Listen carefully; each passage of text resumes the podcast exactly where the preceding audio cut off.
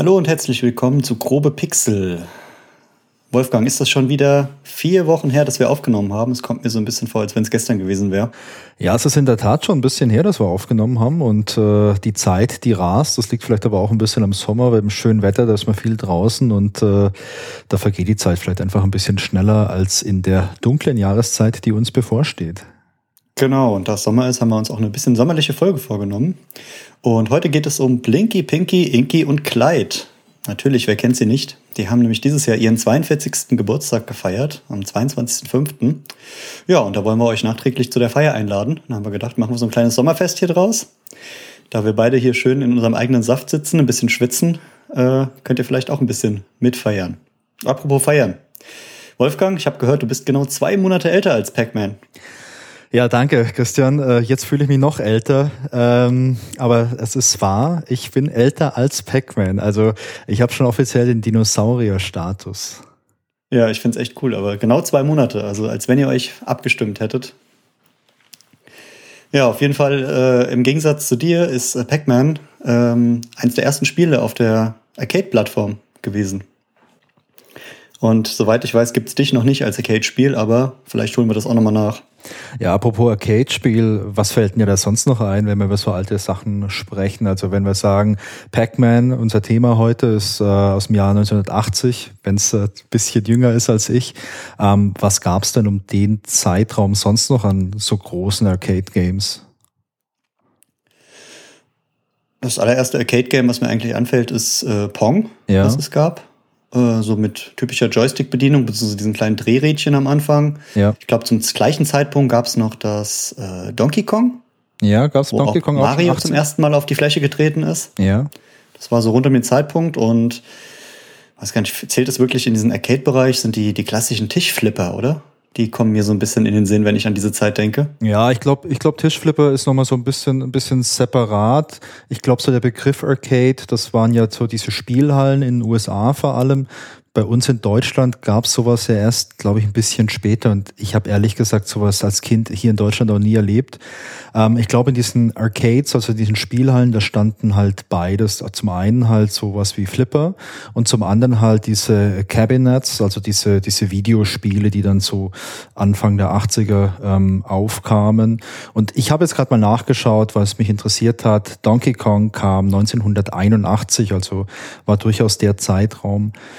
Was mir sonst noch einfällt an so ganz alten Schinken neben Pong, das wäre Asteroids. Ah, ich war gerade im Kopf bei, bei Space Invaders, das, aber das ist ja sehr, sehr ähnlich, oder? Von der, von der Idee. Ja, ja und nein. Also bei Space Invaders, ähm, da bist du ja so ein Geschütz irgendwie auf der Planetenoberfläche und in mehreren äh, Reihen kommen dann diese Außerirdischen und du kannst nach links und rechts fahren und kannst nach oben schießen und musst dir halt erledigen, dass nicht die ähm, Erdoberfläche oder die Planetenoberfläche ähm, berühren. Und Asteroids war ja so ein drei D-Spiel schon, wo man durch so ein ja, Asteroidenfeld durchfliegt und äh, dann diesen Asteroiden ausweichen muss und äh, die halt auch abschießen kann. Aber ich glaube, zeitlich ist das, ist das alles ähnlich.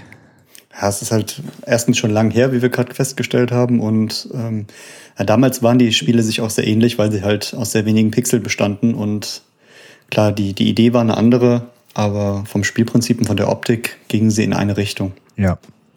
Auf jeden Fall haben die Arcade-Spiele viel Spaß gemacht damals. Ja, auf jeden Fall haben wir heute, wie du schon gesagt hast, Pac-Man als Kandidaten und ich hätte nie gedacht, dass Pac-Man so eine riesengroße Umgebung äh, wie eine eigene Welt um sich hat. Es ist halt ein Spiel, was wir kennen, was wir, also was ich zumindest auch damals viel gespielt habe. Ja. Und ja, aber bei der Recherche jetzt zu der Folge hier ähm, ist da so viel hochgekommen.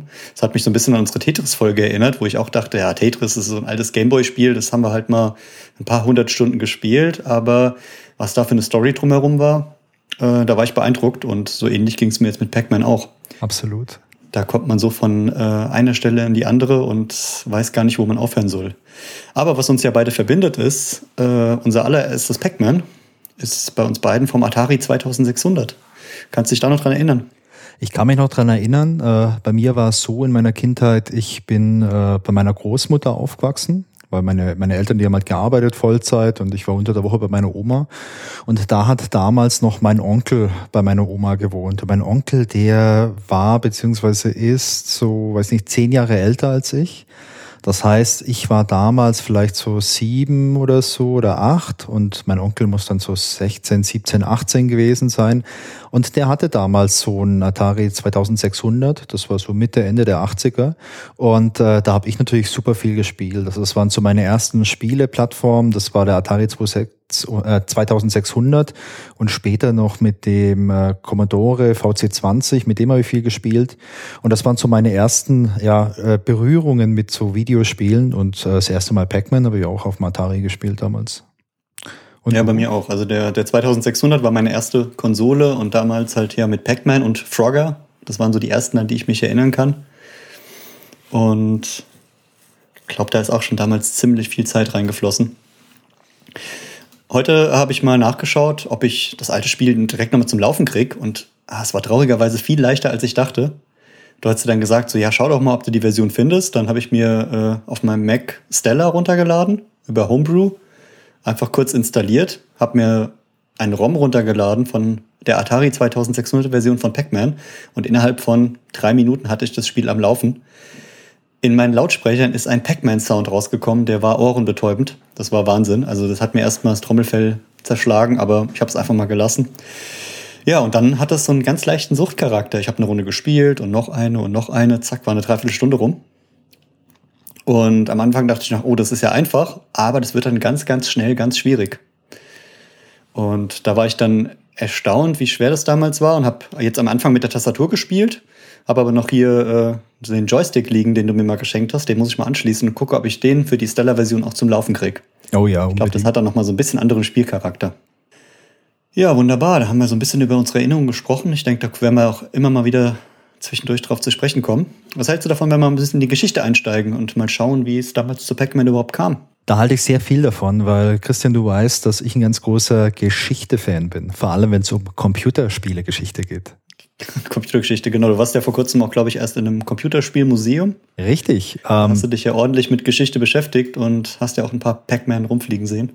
Ja, ganz genau. Also für alle Leute, die es nicht kennen, in Berlin gibt es das Computerspielemuseum und ähm, da gibt es halt eine riesengroße Ausstellung von vielen tollen alten Sachen. Also die haben viele alte Exponate, alte Spiele. Man kann da auch einiges spielen. Die haben auch ein paar solche Automaten, mit denen man spielen kann.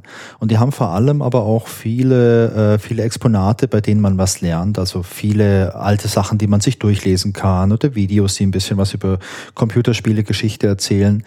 Und äh, wenn man zufällig mal in Berlin ist und vielleicht so ein, zwei Stunden Zeit hat, ist das wirklich ein Besuch wert. Also ich war zum zweiten Mal dort und äh, ich fand es wieder richtig, richtig toll.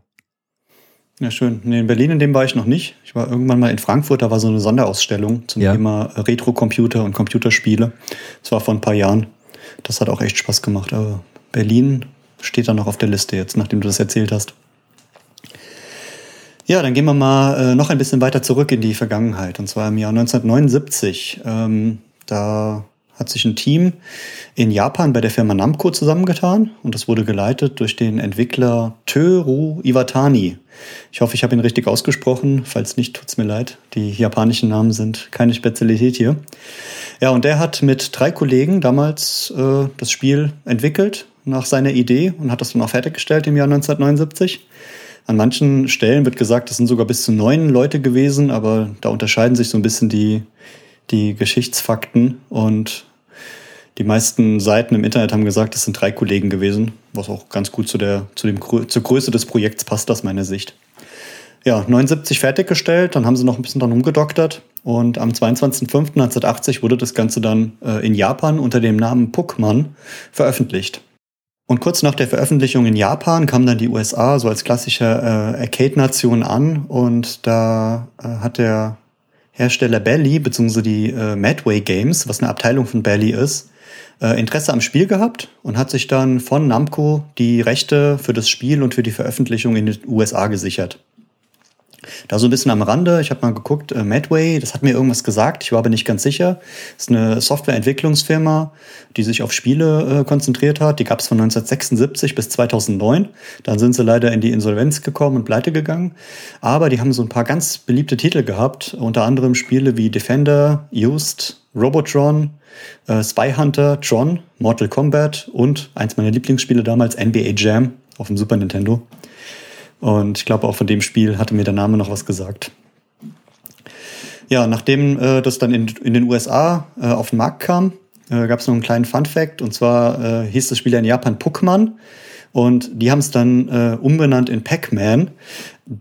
Aus dem Grund, dass sie Angst hatten, dass in den U S A das P von Puckman durch ein F ausgetauscht wird und auf irgendwelchen Plakaten die Jugendlichen hingehen, das mit Spraydosen überschreiben und ein F hinmachen, weil dann würde es halt Fuckman heißen. Oh ja, und das Risiko wollten sie nicht eingehen. Die kennen ja ihre äh, Chaoten in den U S A. Und dann wurde, war der Name Pac-Man geboren. Ich möchte mal dazu sagen, dass es solche Chaoten jetzt nicht nur in den U S A gibt. Denn ich habe ja vorhin gesagt, so mein erster Computer war ein V C zwanzig von Commodore. In Deutschland sagte man da auch gerne, V C steht für Volkscomputer. Ähm, aber in Wirklichkeit hieß der V C zwanzig, war das eigentlich ein W I C zwanzig, also V I C zwanzig in den U S A. Und als der in Deutschland eingeführt wurde, oder als man den in Deutschland einführen wollte, merkte man dann bei Commodore, ah, V I C, die Deutschen sagen da wahrscheinlich nicht W I C, sondern vielleicht F I C. Und dann wollte man nicht, dass der Computer F I C zwanzig heißt. Und deswegen nannte man den dann von V I C nach V C zwanzig um. Dann eine gute, kurze Side-Story für alle, die, die kleine Kinder haben. Also wenn, wenn man etwas kaputt ist bei Kindern, wirklich bei Kleinkindern, so zwei, drei Jahre alt, niemals sagen, ich flicke das, sondern ich repariere das. Und wir erklären es nicht, warum. kleine, genau, kleine Kinder, die haben noch nicht so das mit der Sprache so gut raus. Und wenn die plötzlich erzählen, hey, da ist was kaputt, wir reparieren das jetzt. Ja. Also nur als Tipp, wenn ihr euren Kindern die Sprache richtig beibringen wollt. Ja, der, der Originalname äh, Puckman wurde abgeleitet von Paku Paku. Das heißt, äh, den Mund regelmäßig öffnen und schließen äh, und dem, von dem Puck, bekannt vom Eishockey, von der Form. Deswegen so Paku, Paku, Puck, daher kam das Puckman. Und ja, das hat der, hat der Töru sich äh, so überlegt. Und ich weiß nicht, ob es wirklich stimmt, aber der Legende nach äh, ist ihm die Idee für Pac-Man dann wohl beim Pizzaessen gekommen. Also er saß da, hat seine Pizza genüsslich gegessen, hat mit seinem Pizzaschneider dann ein Stück rausgeschnitten und hat gesehen, oh, das sieht ja aus. Ja, wie so ein Gesicht, was einen Mund auf hat. Und wenn man den Mund auf zumacht, entsteht da so ein schönes kleines Männchen. Ich hätte ihn ja Pizzaman genannt, aber gut. Puckman oder Pac-Man ist natürlich genauso schön. Äh, da ganz am Rande, Wolfgang, kennst du noch das Spiel Paperboy von damals? Ich war irgendwie von ja, Pizzaman direkt bei Paperboy. Das kenne ich noch. Ich habe es definitiv auf dem Gameboy gespielt, Paperboy. Wahrscheinlich auch auf dem C vierundsechzig oder so. Aber ich habe gerade die Gameboy-Variante, die habe ich gerade so vor Augen. Die habe ich sehr gern gespielt, äh, war aber nicht sehr gut darin. Ja, ich habe mir auch direkt nochmal Screenshots angeguckt. Und äh, ich habe es auf dem C vierundsechzig auch mal gespielt. Die fand ich aber nicht so gut. Und die auf dem Gameboy, ähm, ja, aufgrund von langen Autofahrten war die dann bei mir beliebter. Ja. Ähm, ob ich gut war, weiß ich nicht mehr. Aber natürlich, ich behaupte jetzt einfach mal, ich war sehr gut. Ja, dann hat der, äh, der Töru, ich glaube, das hast du mir erzählt, so ein bisschen das, das Genre der Labyrinthspiele erschaffen. Und äh, dann habe ich mal nachgeschaut, äh, ob es was mit dem Genre so auf sich hat und bin darauf gestoßen, wie viele Computerspielgenres es überhaupt gibt.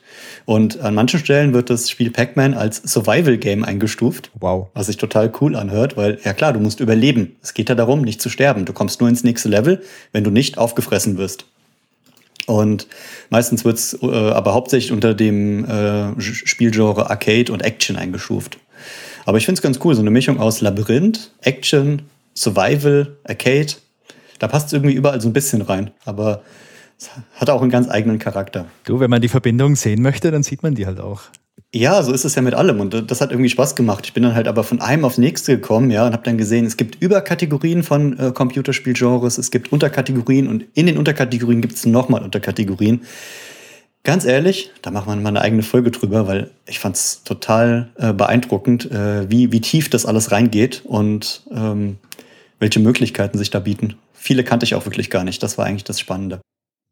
Ja, dann nach der ersten Arcade-Version, die da entwickelt wurde, nur auf den Arcade-Geräten da war, folgten unzählige weitere Titel und Plattformen. Wir haben eben schon auf die, über die Version vom ähm, Atari zweitausendsechshundert gesprochen, über die Pac-Man-Version auf dem C vierundsechzig. Und es ist dann ähnlich, wie wir es in der Tetris-Folge auch schon hatten. Gefühlt gibt es keine Version, die es nicht gibt. Also ich habe persönlich keine Plattform gefunden, ähm, auf der es keinen äh, Pac-Man gab. Genauso ähnlich, wie es bei Tetris war. Jeder hat schon mal eine Version irgendwo geschrieben.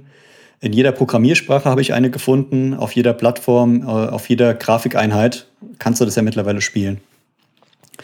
Ja, und in der, in der Geschichte so ein bisschen äh, jetzt aktueller werdend, habe ich gesehen, dass im Juni zweitausendsieben haben in den U S A die ersten Pac-Man-Weltmeisterschaften stattgefunden. Ich hätte spontan gedacht, dass viel früher schon welche waren, aber es waren die ersten. Und hier wurde eine ganz spezielle Version gespielt, und zwar die Pac-Man Championship Edition. Die gab es nur auf der Xbox dreihundertsechzig und als Java-Anwendung für Handys. Also die wurde halt ja, für Championships generiert. Und das, das wurde damals vom, von Microsoft, von Namco und von Quiznos finanziert und, und geplant und aufgebaut, deswegen halt auch die Xbox. Und das wurde wohl relativ groß äh, fine, ähm, gefeiert. Mich Hast du davon was gehört damals? Nee, aber mich überrascht es total, dass das erst zweitausendsieben der Fall war, denn die ganzen anderen Games, die es schon so lange gibt, da gibt es ja schon viel länger irgendwelche Meisterschaften oder so. Oder irgendwelche Arten, wie man sich messen kann. Konnte man sich dann nur mit dem Highscore vorher messen? Also jetzt nicht im Rahmen von irgendeiner Championship, sondern es gibt ja, keine Ahnung, bei Twin Galaxies gibt's ja diese ganzen Highscore-Listen, wo man dann irgendwie äh, Beweis einsenden kann, dass man einen neuen Highscore geknackt hat und dann als äh, Weltmeisterin oder als Weltmeister geführt wird. Aber ja, überrascht mich, dass das erst zweitausendsieben jetzt bei äh, Pac-Man der Fall war. Genau, das war das auch das, was mich am meisten überrascht hat. Ich hätte eher gedacht, dass es so in den neunzigern stattgefunden hat. Aber wahrscheinlich war es, wie du gerade gesagt hast, immer die Frage, wie führst du so eine Weltmeisterschaft, ähm, auf welche Punkte, auf welche Zeit, geht es darum, weit zu kommen oder lang zu spielen? Da kommen wir nachher noch zu, da gibt es ein paar echt coole Fakten von Leuten, wie lange die gespielt haben und was die alles erreicht haben. Ähm, lasst euch dabei überraschen. Ja, ansonsten habe ich noch schön gefunden in der Geschichte auch, ähm, zum dreißigsten Geburtstag, das war im, im Mai zweitausendzehn, ähm, hat Google das Ganze aufgegriffen und hat halt achtundvierzig Stunden lang ähm, das Logo von Google durch Pac-Man ersetzt. Das heißt, du konntest auf das Logo drücken, was ja auch Doodle genannt wird, und konntest dann die komplette Google-Version von Pac-Man durchspielen. Die hatte, wie das Originalspiel auch, zweihundertfünfundfünfzig Level, und äh, Google hat dann sogar die Fehler aus der Originalversion mit übernommen. Ähm, da, auf die Technik kommen wir später noch ein bisschen ein, und hat nur am Ende einen, einen kleinen, äh, ein Google-Logo mit eingeblendet, hat den Schriftzug von Game Over ein bisschen verändert. Ansonsten war das ja eine, eine nachgebaute Google-Version der Original-Arcade-Version. So ein bisschen zur Feier des dreißigsten Geburtstags. Ja, ansonsten zweiundvierzig Jahre alt, immer noch ein gutes, beliebtes Spiel. Ich habe es jetzt äh, vorgestern und gestern erlebt, es hatte immer noch Suchtcharakter. Ich finde, es ist erstaunlich gut gealtert. Also egal, ob jetzt eine neue oder eine alte Version, es ist ähnlich wie bei Tetris ein Spielprinzip, was direkt einen greift, süchtig macht und die Zeit plötzlich einfach wie verschwindet. Da könnte man ja fast sagen, Christian, zweiundvierzig ist einfach ein sehr gutes Alter. Weißt du, wenn ich jetzt so auf mich zurückblicke, auch zweiundvierzig Jahre alt, äh, bin auch gut gealtert. Äh, ich weiß jetzt nicht, ob ich ein beliebtes Spiel bin, aber ich bin, äh, ich spiele ganz gerne. Und insofern ist da, glaube ich, schon so eine Connection zwischen äh, Pac-Man und mir. Du weißt doch, die Antwort ist zweiundvierzig. Immer. Ja, wie schon erwähnt, äh, es gibt auch noch ein paar Beteiligte. Da ist allerdings sehr wenig drüber zu finden. Wir haben schon erwähnt, es gibt den äh, Toru Iwatani. Das ist der leitende Entwickler, und er wird auch als Erfinder bezeichnet genommen. Der war bei Namco in Japan angestellt, dreißig Jahre lang, von neunzehnhundertsiebenundsiebzig bis zweitausendsieben. Äh, und danach hat er eigentlich einen ganz coolen äh, Wechsel gemacht. Er ist als Dozent an die Uni in Tokio gegangen und unterrichtet jetzt äh, Studierende in dem Bereich Spieleentwicklung. Sehr cool. Das finde ich immer total schön, wenn Leute dann auch das weitergeben, was sie da gemacht haben, gelernt haben. Und besonders, wenn halt jemand auch so erfolgreich war und gezeigt hat, dass er das kann. Das ist immer sehr inspirierend. Also würde ich mir gerne mal an, anhören oder angucken. Es gibt da Videos von, wie der sowas macht, auch, auch teilweise auf Englisch. Ähm, packen wir was in die Shownotes rein, könnt ihr euch anschauen. Den zweiten Beteiligten, einer von diesen dreien aus seinem Team, ist der Hideyuki Mokajima. Der ist ein ja, Programmierer und Kollege von ihm. der hat wohl maßgeblich an dem, an dem Code mitgewirkt. Plus die zwei anderen, von denen ich leider gar keinen Namen gefunden habe. Und sonst gibt es drumherum auch keine, die das gemacht haben. Das heißt, das zeigt ja, dass das Spiel ja so erfolgreich war, obwohl es einfach ein sehr kleines Team war. Man kann nicht sagen One-Man-Show, aber so eine Teamgröße, die ich persönlich sehr angenehm finde. Was sind da so deine Erfahrungen? Bei erfolgreichen Spielerteams, naja, ich sag ja. mal, das Team von Tetris war noch kleiner. Richtig, genau, deswegen. Also ich hätte, ich hätte diesem Töru wahrscheinlich auch zugetraut, dass er das alleine gemacht hat, aber es ist ja immer so die Frage. Es gibt ja viele One-Man-Shows, auch heute noch. Ich glaube, die, die letzte, wo ich einen Artikel drüber gelesen habe, war der ähm, das iOS-Spiel Tiny Wings. Ja. Das, was ja auch eine, eine Ein, Ein-Mann- Sache ist, wo ich auch gedacht habe, wow, der hat, der hat alleine so ein Spiel entwickelt. Einfaches Spielprinzip, gute Idee, schön umgesetzt. Ähm, aber manchmal, vielen Leuten macht es ja auch im Team einfach mehr Spaß. Und da ist so eine Teamgröße von zwei bis vier Leuten, finde ich, dafür sehr, sehr angenehm. Ich glaube, das hängt halt ganz stark von der Komplexität von so einem Projekt ab. Ähm, wenn du jetzt wirklich äh, eine ziemlich coole Idee hast und die Präsentation ist völlig egal, dann kannst du sowas ja womöglich auch ganz alleine machen. Also es gibt ja ganz viele solche äh, virtuellen Kartenspiele, äh, wo man, also ich spiele sowas nicht, aber es gibt so eine riesen Szene, da hat man so Computerspiele, wo es halt irgendwie um Karten geht, so Legespiele oder Sammelkartenspiele und so. Und wenn du da eine coole Idee hast, dann kannst du sowas vielleicht ja schon komplett alleine machen. Nimmst du eine fertige Game Engine, vielleicht sowas wie, weiß nicht, Unity oder vielleicht gibt es ja noch was Besseres und baust dir das damit.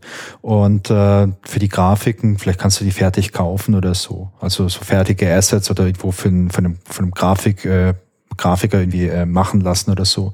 Aber ich glaube, wenn das Projekt ein bisschen komplexer ist, wird, wird das nicht mehr funktionieren. Ich habe neulich äh, ein Video gesehen von äh, John Romero, der war ja einer der Gründungsmitglieder von id Software und da hat er ein bisschen drüber gesprochen, wie die damals Doom entwickelt haben und äh, da hat er halt auch gesagt, naja, wir hatten einfach verschiedene Leute, also es gab ja John Romero, John Carmack, es gab den Tom Hall und noch eine Handvoll äh, andere Leute, die damit rumgewurschtelt haben und da gab's halt, keine Ahnung, den äh, John Carmack, der hat halt einfach programmiert wie ein Wahnsinniger, weil er halt einfach so ein Programmiergenie war, da gab's den John Romero, der hat halt so Level-Design gemacht und die haben sich halt ergänzt irgendwie, also bevor sie sich verstritten haben.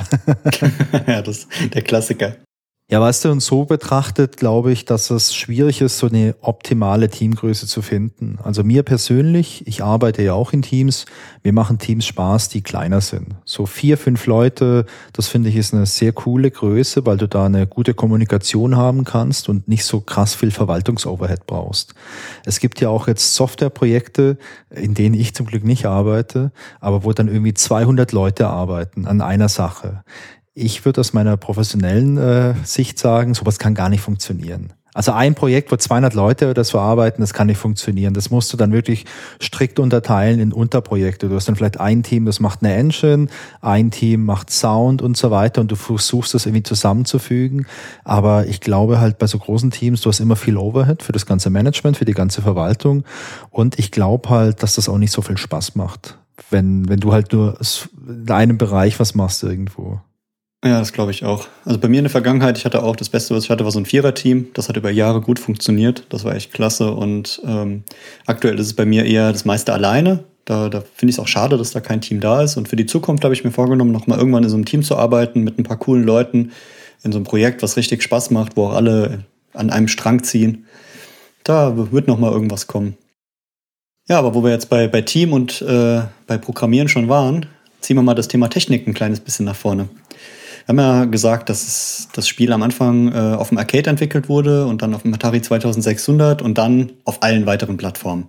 Aber das allererste finde ich eigentlich das Spannendste. Und zwar war die allererste Originalversion nur vierundzwanzig Kilobyte groß. Und äh, ja, wer sich so ein bisschen mit den Größen auskennt, vierundzwanzig Kilobyte sind echt wenig.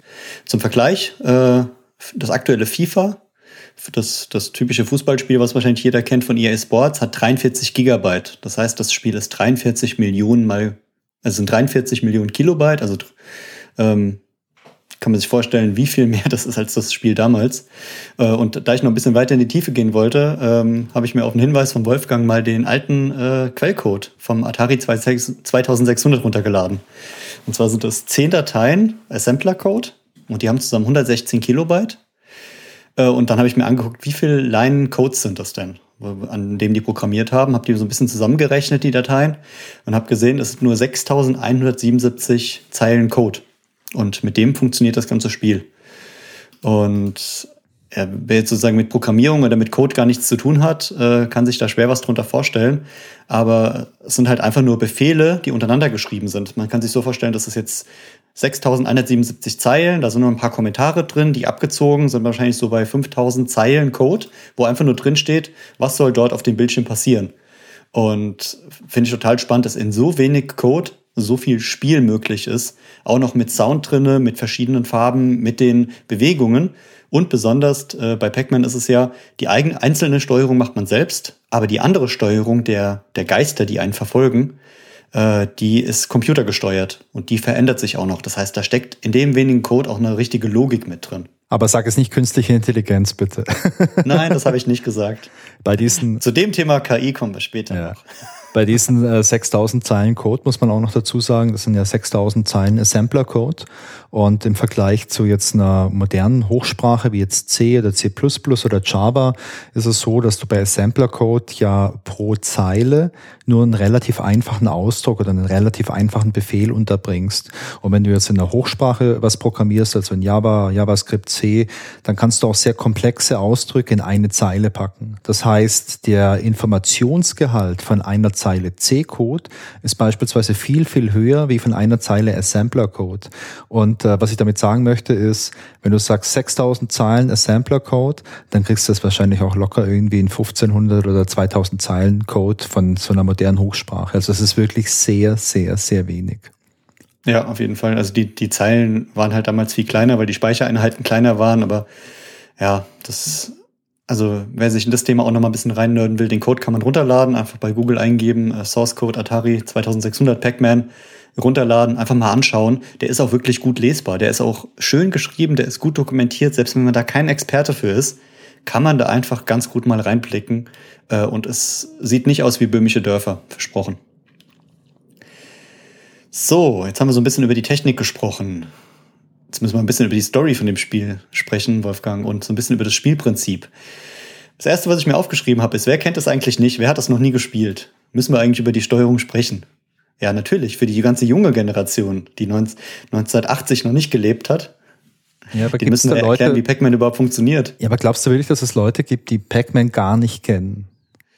Nee, glaube ich nicht. Also ich habe ich hab gesehen, selbst auf meiner Switch, auf der aktuellen, äh, gibt es Pac-Man neunundneunzig und das wird dir direkt angeboten, äh, kostenlos im, äh, in dem App Store, dem Nintendo Store. Und ich glaube, das hat einfach jeder schon mal ausprobiert. Ich glaube, so ein bisschen wie damals in den Anfang der neunzigern äh, Snake auf dem Nokia. Das ist einfach an jedem vorbeigegangen. Das musste jeder kennen. So ein bisschen ist es mit Pac-Man auch und so wie Tetris. Ich glaube, das kennt jeder. Ja, ich glaube mal zumindest die Figur kennt jeder, weil das ist ja heute auch ein Stück Popkultur, die Pac-Man-Figur. Das Spiel selber, ich vermute, dass es jeder mal gesehen hat. Wahrscheinlich hat nicht jeder oder jede das ist wirklich intensiv gespielt, weil ich glaube, wenn du halt irgendwie aus dem Jahr zweitausendfünf geboren bist, dann wirst du wahrscheinlich nicht so viel Pac-Man-Erfahrung gehabt haben. Aber ich glaube, kennen, ja. Aber trotzdem, Christian, um was geht's denn eigentlich in dem Spiel? Vielleicht können wir ja ein bisschen aufs Worldbuilding eingehen und äh, genau. die Backstory von, von Pac-Man ein bisschen, bisschen äh, ausbreiten. Ja, es, es sieht aus wie so ein kleines Labyrinth auf dem, auf dem Bildschirm. Und das Ziel ist es, mit der, mit der Pac-Man-Figur, die man selbst steuert, mit einem Joystick, äh, kleine Punkte wegzufressen. Das heißt, man kann sich nach rechts, links, oben, unten bewegen. Da sind so Wände eingebaut und an denen muss man vorbei. Und man wird von vier Gespenstern verfolgt, die verschiedene Farben haben und die versuchen, einen zu fressen. Und dann gibt es auf diesem Bildschirm in den Ecken, äh, links unten, rechts unten, rechts oben und links oben, vier Pillen oder Powerpillen oder Kraftpillen, wie sie genannt werden. Wenn man die frisst, dann verändern die Gespenster die Farbe, die werden dann von bunt in blau und die rennen dann weg vor einem und man kann sie verfolgen und kann sie auch fressen. Es gibt dann Sonderpunkte, die kommen dann auch wieder, wenn diese, wenn die Kraft der Pille vorbei ist. Aber man äh, hat dann einen Moment Ruhe und kann sich wieder äh, dem eigentlichen Spiel widmen, die Punkte wegzufressen. Manchmal fällt irgendwo Obst runter und taucht auf dem Bildschirm auf. Das gibt dann auch nochmal Sonderpunkte, die man braucht. Und wenn alle Punkte auf dem ganzen Spielfeld gefressen sind, kommt man einfach ins nächste Level. Und das nächste Level bedeutet, das Level sieht genauso aus. Die Punkte sind wieder aufgefüllt, man muss wieder weitere Punkte sammeln. Was sich jedoch ändert, ist einmal die Spielgeschwindigkeit. Die wird äh, direkt schneller. Und ab höheren Leveln verändert sich dann auch das Geisterverhalten. Das heißt, die Geister werden so ein kleines bisschen klüger. Die haben verschiedene Taktiken. Die versuchen einen dann den Weg abzuschneiden, direkt hinterher zu rennen ähm, und so weiter. Und je nach äh, Version von dem Spiel gibt es entweder Öffnungen. Manchmal gibt es die links und rechts. Äh, bei der Atari zweitausendsechshundert-Version sind die Öffnungen oben und unten. Da kann man wie durch so eine Art Portal gehen und bekommt, kommt dann an einer anderen Stelle wieder raus. Das heißt, wenn man unten durch, das, durch die Öffnung geht, kommt man oben wieder raus. Und da kann man die Geister so ein bisschen verwirren und ja, das Spielfeld äh, schneller aufräumen. Das ist das Spielprinzip von Portal im Prinzip, oder? Was damals bei Valve rausgekommen ist. Also letztendlich das Original-Portal-Spielprinzip, das gab es schon in Pac-Man. Sehr, sehr weit, sehr weit gegriffen, aber ja, natürlich. Das ist ein, ein Portal durch Raum und Zeit, was dann Portal. Den Pac-Man innerhalb von Millisekunden an eine andere Stelle im Spiel katapultiert und ja. portiert. Also du hast halt diese Portal-Gun, die fehlt, aber ansonsten ist so die Grundidee schon in Pac-Man angelegt.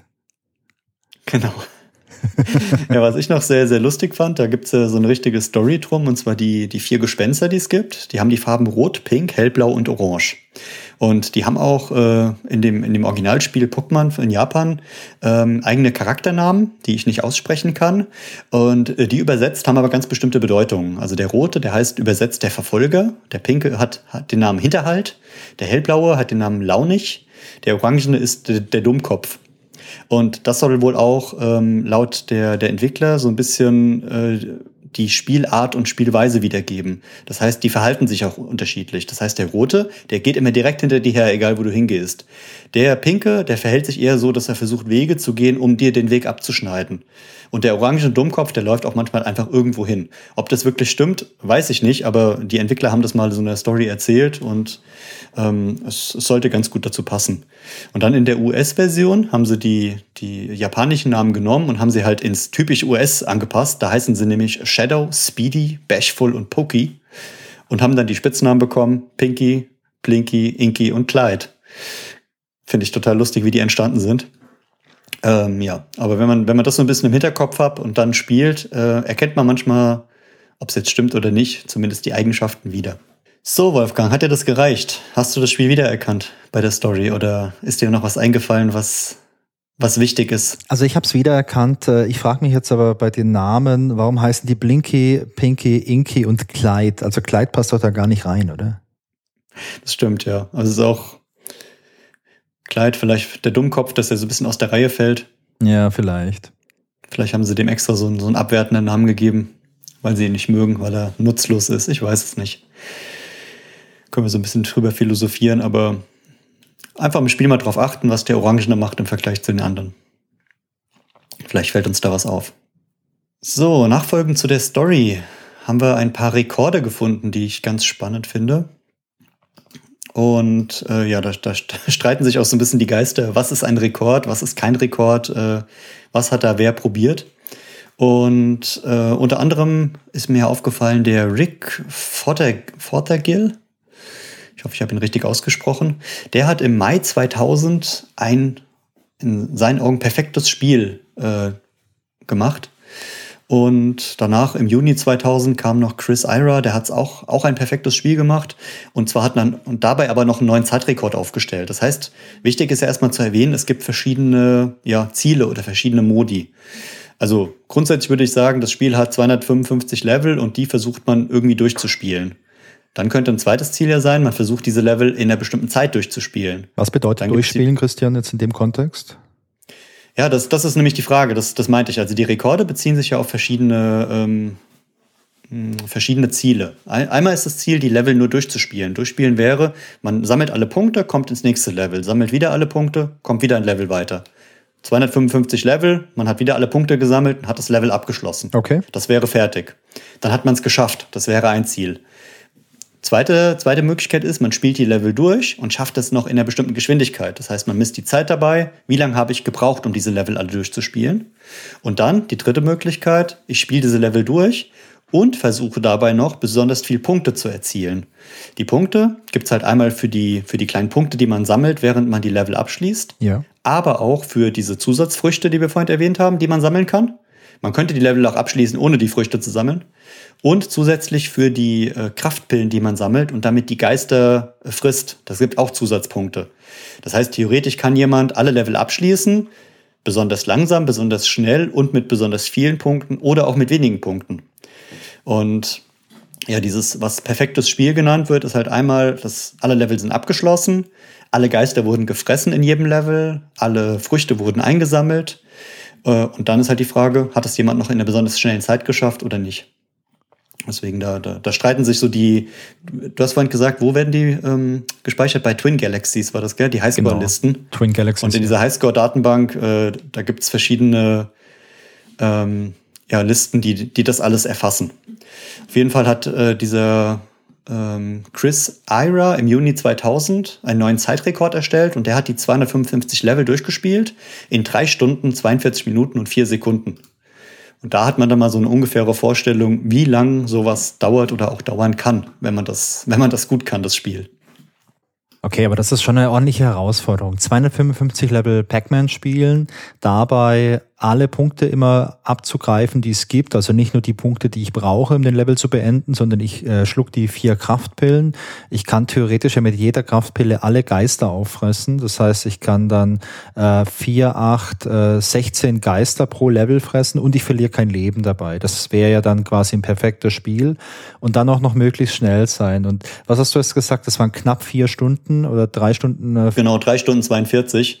Und ja. Ich habe gerade nochmal nachgeguckt. Es, es gibt ein, ein theoretisch errechneten Maximalscore von äh, drei Millionen dreihundertdreiunddreißigtausenddreihundertsechzig Punkten. Und das wird dann als perfektes Spiel bezeichnet. Das heißt, wenn man wirklich alle Punkte gefressen hat, alle Geister mit jeder Kraftpille gefressen hat und alle Früchte gefressen hat und das dann auch noch ja, in dieser Zeit geschafft hat, ähm, das wäre dann wirklich perfekt und würde einen an die, an die Highscore-Listen ganz oben bringen.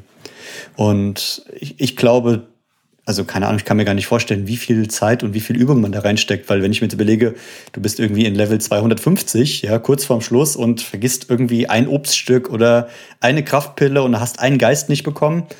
Ähm, als kurze Anekdote dazu, ich habe vorgestern, wie gesagt, die Atari zweitausendsechshundert Version gespielt. Ich habe es spontan nicht über Level fünf hinaus geschafft, weil dann die Geister schon so schnell wurden, ähm, dass ich es nicht mehr geschafft habe, alle Punkte zu kriegen. Also ich kann mir nur annähernd vorstellen, wie schwierig das ist äh, und wie schwierig das ist, ja heute noch Rekorde aufzustellen und auch damals schon. Und wie viel Zeit man da an diesen Arcade-Automaten äh, verbracht hat. Ja, Christian, wir hatten ja damals nichts. Und vielleicht brauchst du, um diesen Rekord heute aufzustellen, vielleicht auch ein paar ganz spezielle Kraftpillen. Vielleicht kannst du mal gucken, ob es noch ein bisschen Fliegerschokolade irgendwo in Spanien gibt.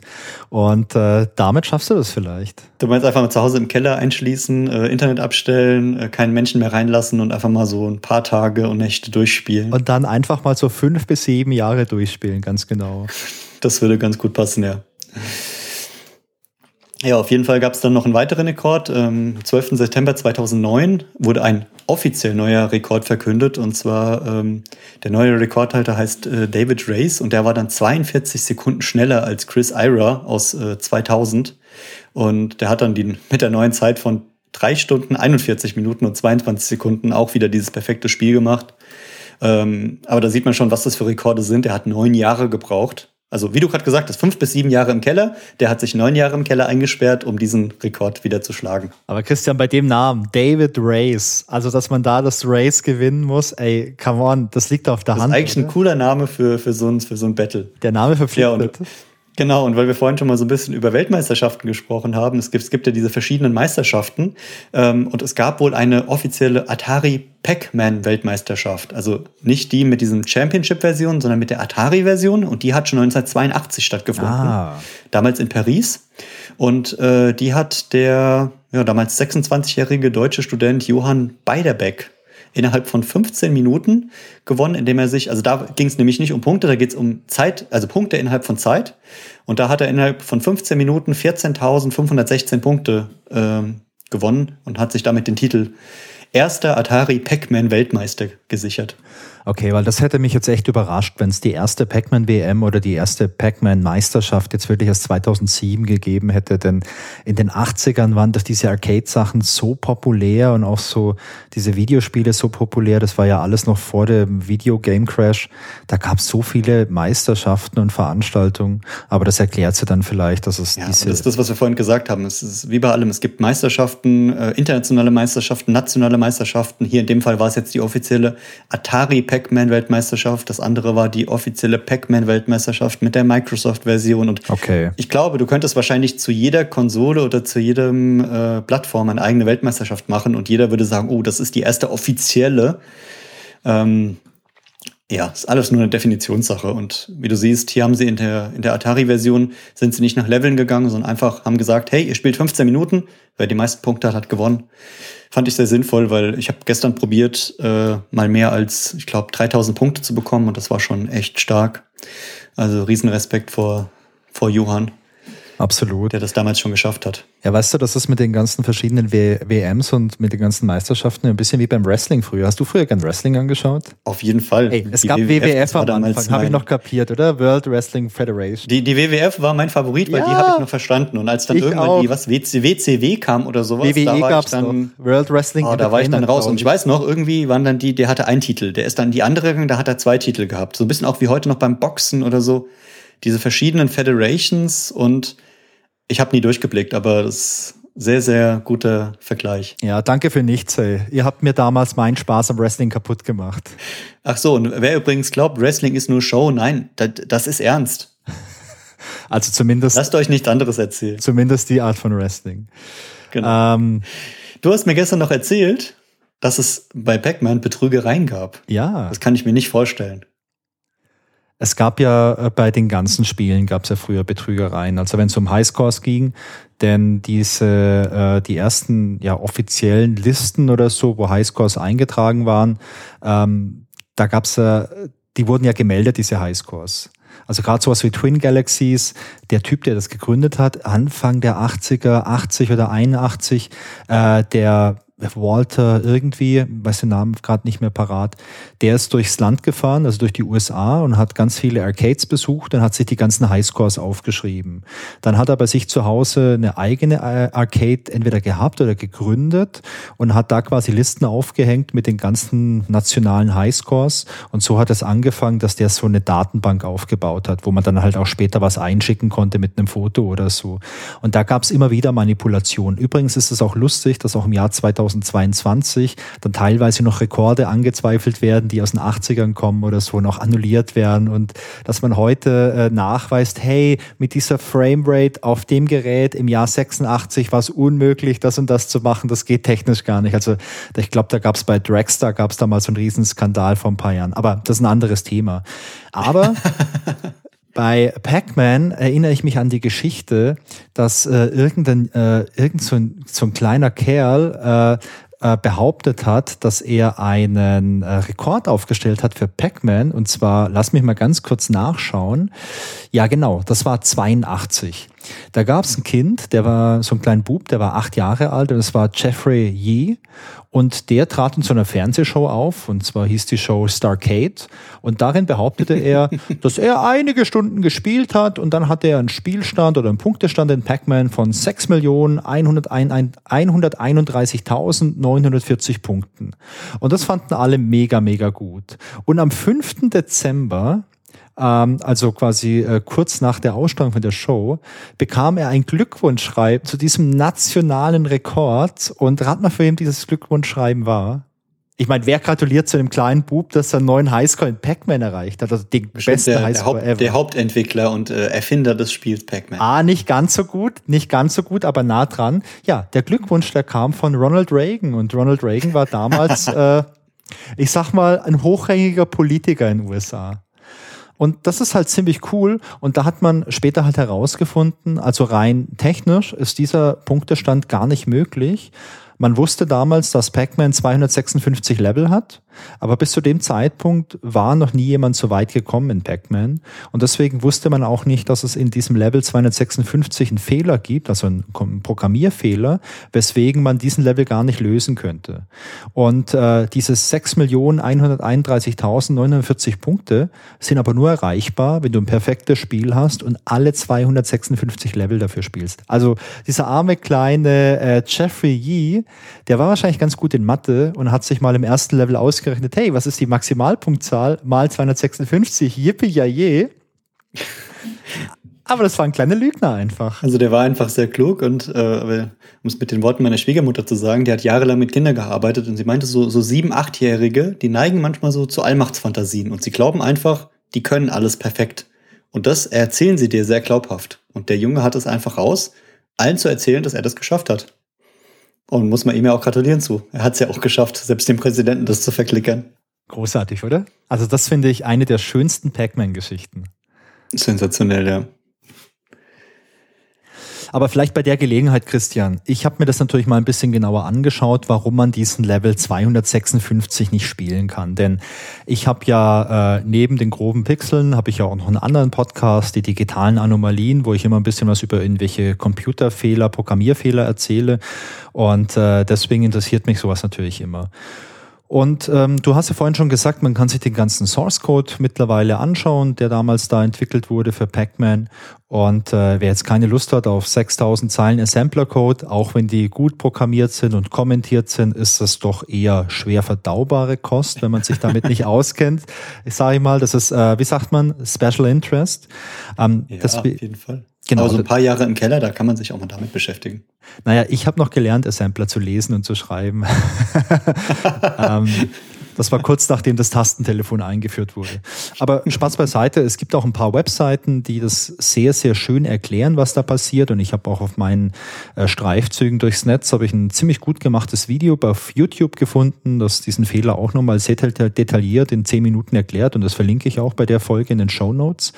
Aber vielleicht so als kleinen Teaser, was ist da eigentlich passiert. Es gab in Pac-Man zweihundertsechsundfünfzig Level, beziehungsweise es war vorgesehen, dass es zweihundertsechsundfünfzig Level gab. Und zur damaligen Zeit, als man äh, damals programmiert hat, war eine Sache extrem kostbar, und zwar Speicher. Speicher war damals einfach noch teuer und je weniger Speicher man brauchte für so ein Programm, desto besser. Zum einen, zum anderen die damaligen Prozessoren, die es gab, die hatten auch nur einen sehr begrenzten Hauptspeicher und äh, da musste dein Programm halt einfach reinpassen. Das bedeutet also, als man damals äh, programmiert hat, hat man sich überall genau überlegt, wie man etwas tut, um es möglichst speichereffizient zu gestalten. Wenn ich jetzt ein Programm schreibe, dann muss ich irgendwelche Daten mal irgendwo abspeichern. Solche Dinge wie, hey, wie viele Punkte gibt's denn gerade oder welchen Level haben wir aktuell und so weiter. Und um sowas irgendwo abzuspeichern im Speicher, überlegt man sich vorher, hey, wie groß kann die Information werden und äh, reserviert sich dann diese Menge an Speicherplatz. Und das nennt man dann beispielsweise Variable. Also das ist wie so ein kleiner Container, da packe ich irgendwelche Informationen rein. Und wenn es um Zahlen geht, die so klein sind, äh, dann nimmt man da sehr gerne äh, ein Byte. Ein Byte sind acht Bit. Hey, habt ihr vielleicht schon mal gehört, Bit? Und da kann ich äh, numerische Werte ablegen von null bis zweihundertfünfundfünfzig. Also zweihundertsechsundfünfzig verschiedene Werte, passt perfekt. Ich würde an der Stelle übrigens sagen, beim Design von dem Spiel gab es wahrscheinlich nicht erst die Idee, hey, wir machen zweihundertsechsundfünfzig Level, wie können wir die irgendwie abbilden oder repräsentieren. Ich glaube, es war eher so die Idee, hey, wir nehmen das Byte, das bedeutet, wir haben zweihundertsechsundfünfzig Level. Aber das ist nur, das ist nur eine äh, ganz, ganz harte Mutmaßung. Okay. Du meinst, die, die Entwickler waren richtige... Äh lustige Typen und haben sich gedacht, haha, wir machen uns einen Spaß draus, wir sind Entwickler und äh, ja, höchstwahrscheinlich. Übernehmen das direkt mal für unsere Spieler. Ja, auf jeden Fall hat man jetzt in Pac-Man halt so eine Variable gehabt, wo man abgespeichert hat, welchen Level hat man. Und der erste Level, das war Level null, der zweite Level war Level eins und so weiter. Wenn man sich jetzt nicht mit Programmierung auskennt, dann klingt das vielleicht ein bisschen komisch, aber in der äh, I T, wenn man was programmiert, ist es normalerweise immer so, dass man mit null anfängt, wenn man was aufzählt. null, eins, zwei, drei, vier, fünf und das war jetzt hier halt auch so, Level null bis Level zweihundertfünfundfünfzig. Und wenn man sich an diese Konvention hält, dann passt's ja auch. Dazu kam jetzt aber was anderes. Diese Zahl wurde halt für den Level verwendet, in dem man ist. Es wurde gleichzeitig aber auch noch angezeigt im Spiel selber, in welchem Level das man ist. Und Christian, ohne jetzt irgendwie nachzuschauen, kannst du aus dem Kopf raus sagen, wie angezeigt wurde, welchen Level das man aktuell spielt? Nee, aus dem Kopf kann ich es gerade nicht sagen. Ich, ich habe ich, ich hab gerade gesagt, ich habe ja vorgestern erst gespielt. Ja? In meiner Version hätte ich jetzt gesagt, da habe ich gar kein Level gesehen, aber das ist bestimmt falsch. Das ist bestimmt falsch, richtig, Christian. Da habe ich nicht drauf geachtet, interessant. Gell? Das heißt, das, ich, ich war so gefesselt im Spiel und in meiner Konzentration, dass ich dich nicht mitbekommen habe. Klar, die Immersion bei Pac-Man, die ist halt, die ist halt enorm einfach. Das saugt dich rein, du bist wirklich im Labyrinth, du bist in-game, in-Character und da achtest du nicht sowas auf solche Dinge wie jetzt irgendwelche komplett absurden Anzeigen für äh, Levels. Denn man hat es nicht einfach nur gesagt, man zeigt eine Zahl an, zum Beispiel sowas wie eins, zwei, drei, vier, fünf. Nee, nee, nee, nee, nee, das wäre viel zu einfach. Bei Pac-Man zeigt man äh, am Bildschirm unten rechts Früchte an. Und in Level eins wird dir eine Kirsche angezeigt. Level zwei ist eine Erdbeere, Level drei ist ein Pfirsich, Level vier ist auch ein Pfirsich und da geht's weiter. Also es gibt die Pfirsiche, es gibt dann irgendwelche kleinen Raumschiffe, also es sind nicht nur Früchte, es gibt noch eine ah, Glocke. Ich hatte nur von Früchten gelesen bisher, aber anscheinend kam ich nicht so weit, dass ich die nicht mehr gesehen habe. Nee, nee, also wenn du nur bis Level fünf gespielt hast, dann hast du, glaube ich, nur Früchte gesehen. Es gibt dann, wie gesagt, noch so kleine Raumschiffe, es gibt eine Glocke und es gibt Schlüssel. Und das sind, glaube ich, acht verschiedene Symbole. Und die Logik in Pac-Man ist, man zeigt dir ein Symbol an für den aktuellen Level, also beispielsweise eine Kirsche oder eine Erdbeere, und man zeigt dir noch maximal sechs weitere Symbole an für die sechs Level, die du davor gespielt hast. Und äh, wenn es jetzt aber nur, keine Ahnung, vielleicht zehn verschiedene solche Symbole gibt, oder vielleicht sind es auch nur acht verschiedene Symbole, aber zweihundertsechsundfünfzig Level, dann wirst du wahrscheinlich jetzt sagen, hm, aber das passt doch gar nicht. Oder würdest du sagen? Ja, auf jeden Fall. Das, das ja, passt nicht und da müssen wir uns irgendwas Neues überlegen. Richtig. Ich vermute mal, auch wieder eine, eine heiße äh, Spekulation. Ich vermute, dass man sich damals bei der Entwicklung von Pac-Man gedacht hat, hey, wir ziehen diesen Schwierigkeitsgrad so steil an, niemand wird es jemals schaffen, soweit. Und deswegen reicht es uns ja auch, wenn wir für die ersten zwanzig Level irgendwelche Symbole anzeigen. Ähm, es ist so, dass du, wie gesagt, diese Abstufung hast, irgendwie so Kirsche, Erdbeere, Pfirsich, bla bla bla, bis zum Schlüssel und dann geht's einfach nicht mehr weiter. Also nach dem Schlüssel gibt's kein Symbol mehr und äh, das Maximale, was dir angezeigt wird, das sind dann halt ähm, unten halt, ähm, warte mal, sieben, ja genau, sieben Symbole werden dir maximal angezeigt, der aktuelle Level plus die letzten sechs und ah, okay. Maximal werden dir halt sieben Schlüssel angezeigt. Das heißt, wenn du einmal sieben Schlüssel hast und kommst einen Level weiter, werden dir auch sieben Schlüssel angezeigt. Das macht gar keinen Sinn, aber hey, das waren einfach die achtziger, beziehungsweise die späten siebziger, als man sich das ausgedacht hat. Und jetzt passiert Folgendes aber. In dem Programmcode, also du schreibst das Programm, das Programm wird gestartet, das Programm wird in den Speicher geladen, in den Hauptspeicher. Und im Hauptspeicher steht dann an einer speziellen Stelle, äh, stehen diese Symbole. Also steht die Definition von den Symbolen, die ist im Speicher abgelegt, von diesen acht verschiedenen Symbolen, bis, also von der Kirsche bis zum Schlüssel. Und um die jetzt darzustellen, gibt's halt eine Logik im Spiel und die Logik sagt, hey, nimm bitte den aktuellen Level von diesem Counter, von diesem Zähler, äh, rechne da nochmal eins drauf, weil bei den Früchten fangen wir halt bei äh, eins an und nicht bei null und dann rechnen wir da nochmal, ich glaube, viertausend drauf, dann kommst du an die richtige Position im Speicher, um das Symbol auszulesen. Und äh, das Problem ist jetzt, wenn du in Level zweihundertfünfundfünfzig bist und kommst ein Level weiter, dann bist du im Level zweihundertsechsundfünfzig. In diesem Counter steht aber zweihundertfünfundfünfzig, weil das ist ja mal eins weniger. Dieser Algorithmus, der jetzt bestimmt, welche Symbole angezeigt werden, der rechnet da jetzt eins drauf. Aus zweihundertfünfundfünfzig wird eine null und deswegen kommt dieser Algorithmus halt komplett durcheinander, der jetzt auswählen möchte, wie viele und welche Symbole man anzeigen möchte. Und er denkt, oh, äh, du bist in Level eins. Und äh, weil er halt die null hat, rechnet nochmal eins drauf, denkt, hey, du bist in Level eins, jetzt muss ich für die ersten acht Symbole halt darstellen. Und was jetzt das Problem ist, diese, diese Logik, die fängt jetzt halt ähm, an bei äh, Level eins und macht die, äh, die Kirsche hin, dann die Erdbeere und so weiter. Und jedes Mal, wenn eine Frucht gezeichnet ist, überprüft das quasi, so eine Bedienung, hey, die aktuelle Frucht oder die aktuelle Position, die ich jetzt hier geschrieben habe, ist das schon, ist das schon die letzte, die ich machen muss? Und die letzte, die ich machen muss, das ist halt äh, so diese Levelnummer, also die null. Da der jetzt bei eins anfängt, guckt er immer, hey, ich habe jetzt eins gemacht, ist das schon gleich null? Nö, ist es nicht. Und deswegen zeichnet der halt zweihundertsechsundfünfzig Symbole auf dem Bildschirm. Und der fängt halt unten rechts an, zeichnet dann erst die ganzen bekannten Symbole auf dem Bildschirm, dann so ein bisschen Kauderwelsch, und nachdem er die ganze untere Zeile vollgeschrieben hat, fängt er nicht direkt darüber an, sondern dann fängt er rechts oben an. Das liegt daran, dass so der ganze Bildschirm für Pac-Man in so eine Art ähm, Raster unterteilt wurde, und diese Positionsbestimmung in dem Raster, die läuft jetzt halt nicht irgendwie so Zeile für Zeile ab, sondern die haben da ein bisschen eine andere Logik gehabt, und das bedeutet, so wie jetzt das Programm quasi immer ein bisschen was draufrechnet, um das nächste Symbol zu kriegen und um die nächste Position zu kriegen, rutscht er dann halt einfach oben rechts rein und fängt dann oben rechts quasi die rechte Seite oder die komplette rechte Hälfte zu beschreiben.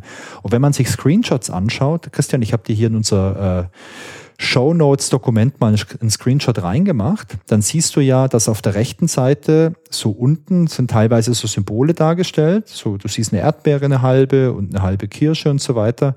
Ja. Und äh, aber der ganze rechte Bildschirm, der ist jetzt voll mit, ja, was ist das, Buchstaben, irgendwelche Sonderzeichen und so weiter. Und genau, ich habe einmal gelesen, dass äh, für viele sah das aus, als wenn das Spiel ein Virus hätte. Weil ja. die linke Seite... Also wie so eine Art Splitscreen. Die linke Seite sieht halt aus wie das richtige Pac-Man, oder ist das richtige Pac-Man? Richtig. Die rechte Seite sind einfach wilde Zeichen, wie damals so in den achtziger, neunzigern, wenn irgendwie kein der Drucker verrückt gespielt hat und einfach nur wilde Zeichen ausgespuckt hat, äh, ja, die aussahen, als wenn alles von einem Virus befallen wäre. Ja, und weißt du, das liegt halt daran, dass es halt jetzt in Pac-Man quasi eine Tabelle gibt, wo die ganzen Symbole drin sind. Und jetzt so dieser... Diese Logik, die diese Symbole für den Level eigentlich draufschreibt, die ist komplett out of control, weil es jetzt halt nicht irgendwie äh, sieben Sachen, sondern zweihundertsechsundfünfzig Sachen zeichnet. Und deswegen äh, verlässt dann quasi das Programm diese Tabelle und nimmt sich dann halt das nächste, was im Speicher steht. Und das ist halt nichts Sinnvolles. Das ist halt dann vielleicht irgendwie ein Buchstabe oder irgendwas anderes. Und dieses nicht sinnvolle Zeichen, das wird dann halt einfach auf dem Bildschirm geschrieben. Also es ist quasi klassischer Kauderwelsch. Und äh, das sorgt dafür, dass man dieses Level halt nicht mehr beenden kann, denn es fehlen dann halt Punkte auf dem Bildschirm, weil die ganze rechte Bildschirmhälfte halt ähm, ja voll ist mit so Kauderwelsch, und mhm. du musst ja alle Punkte einsammeln, damit du den Level beendest, und das ist halt einfach nicht mehr möglich. Ja, und das war das, was ich am Anfang erzählt habe, bei dieser Google-Version äh, haben sie halt zweihundertfünfundfünfzig Level normal programmiert, haben das Level zweihundertsechsundfünfzig mit aufgenommen und haben sogar dieses Kauderwelsch, äh, was man da sieht, äh, mit übernommen und haben das mit einprogrammiert. Als ja, Originalfehler. Fand ich eine sehr, sehr coole Idee eigentlich, in einer Neuprogrammierung den Fehler mit, mit zu programmieren. Ja, finde ich auch sehr cool. So, vielen Dank für die, für die technische Erklärung. Sehr gerne. Ich, ich, ich weiß nicht, ob wir jemals dazu kommen, das nochmal in echt zu sehen, aber äh, die, die Screenshots packen wir dann in die Shownotes mit rein, da könnt ihr euch das einfach mal anschauen. Also ich bin ehrlich, ich glaube nicht, dass ich es in diesem Leben noch schaffe, bis zu Level zweihundertsechsundfünfzig komm, zu kommen in Pac-Man. Also außer, wenn ich jetzt nee. bei YouTube mir ein Video anschaue. Genau, es, es gibt allerdings so ähm, Tools oder auch mittlerweile Emulatoren, wo man dann zu bestimmten äh, Leveln springen kann und sich dahin beamen kann oder warpen kann. Da kann man dann mal probieren, das Level zweihundertfünfundfünfzig zu spielen. Und wenn man das geschafft hat, was schon relativ schnell ist, dass man dann das Level zweiundfünfzig zumindest einmal sieht im echten Spiel. Ja, sehr cool. Christian, du hast ja, du hast ja vorhin erzählt, du hast dir diesen Emulator gestern installiert. Dann kannst du ja beim nächsten Mal äh, davon berichten, wie du es geschafft hast, diesen einen kleinen, lumpigen Level zweihundertfünfundfünfzig zu schlagen. Ja, ich muss mal gucken. Also bei, bei Stella war das wirklich ganz cool. Ich habe das einfach gestartet, äh, habe dann Pac-Man reingeladen und äh, mal sehen, ob ich da dann auch diesen, diesen Warp durchführen kann. Ich werde das auf jeden Fall testen und äh, bei uns im Instagram mal eine Story drüber machen, ob das funktioniert oder nicht. Sehr gerne. So, dann sind wir bei der, bei der Originalversion gewesen und haben hier ein bisschen über die Rekorde und die verschiedenen Level gesprochen, beziehungsweise auch über die Fails. Und du hast mir erzählt, es äh, gibt noch eine ganz bestimmte Nachfolgestory von Pac-Man. Und da handelt es sich um den Titel Miss Pac-Man.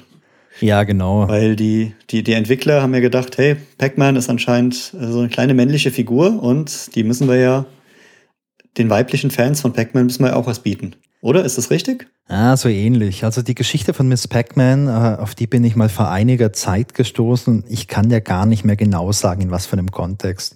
Eventuell habe ich da mal ein Video gesehen oder einen Artikel gelesen. Ich weiß es nicht mehr, aber ich hatte die Geschichte irgendwie im Hinterkopf. Und als wir jetzt gesagt haben, hey, wir machen eine Folge über Pac-Man, da äh, musste ich da dran denken und ich habe mir das nochmal durchgelesen, um was es ging. Das ist eine Geschichte, die ich ziemlich cool finde, weil sie zeigt, wie halt äh, Ideen und Spontanität und Zufälle wirklich so toll ineinander äh, ja, haken können und, und miteinander agieren können, dass was Cooles passiert einfach. Zumindest eine coole Geschichte. Und äh, die Geschichte von Miss Pac-Man ist eine ziemlich coole Geschichte.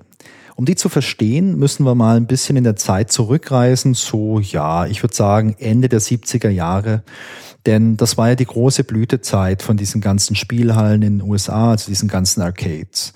Und um es sich auch nochmal klar zu machen, in den Arcades, da konnte man halt so, in den U S A hast du so Viertel-Dollar-Münzen reingeschmissen, solche Quarters, und dann konnte man halt eine gewisse Zeit spielen oder bis halt das Leben weg war, konnte man halt spielen. Und als Betreiber von so einer Arcade, da musste man sich regelmäßig solche Maschinen kaufen, solche Arcade-Geräte. Die haben teilweise so zweihundertfünfzig Dollar gekostet. Es gab auch einzelne Geräte, die haben auch deutlich mehr gekostet. Und äh, ich bin jetzt kein Experte, was die ganze äh, Inflation angeht seit den siebziger Jahren, aber das war schon viel Geld, das man da investiert hat.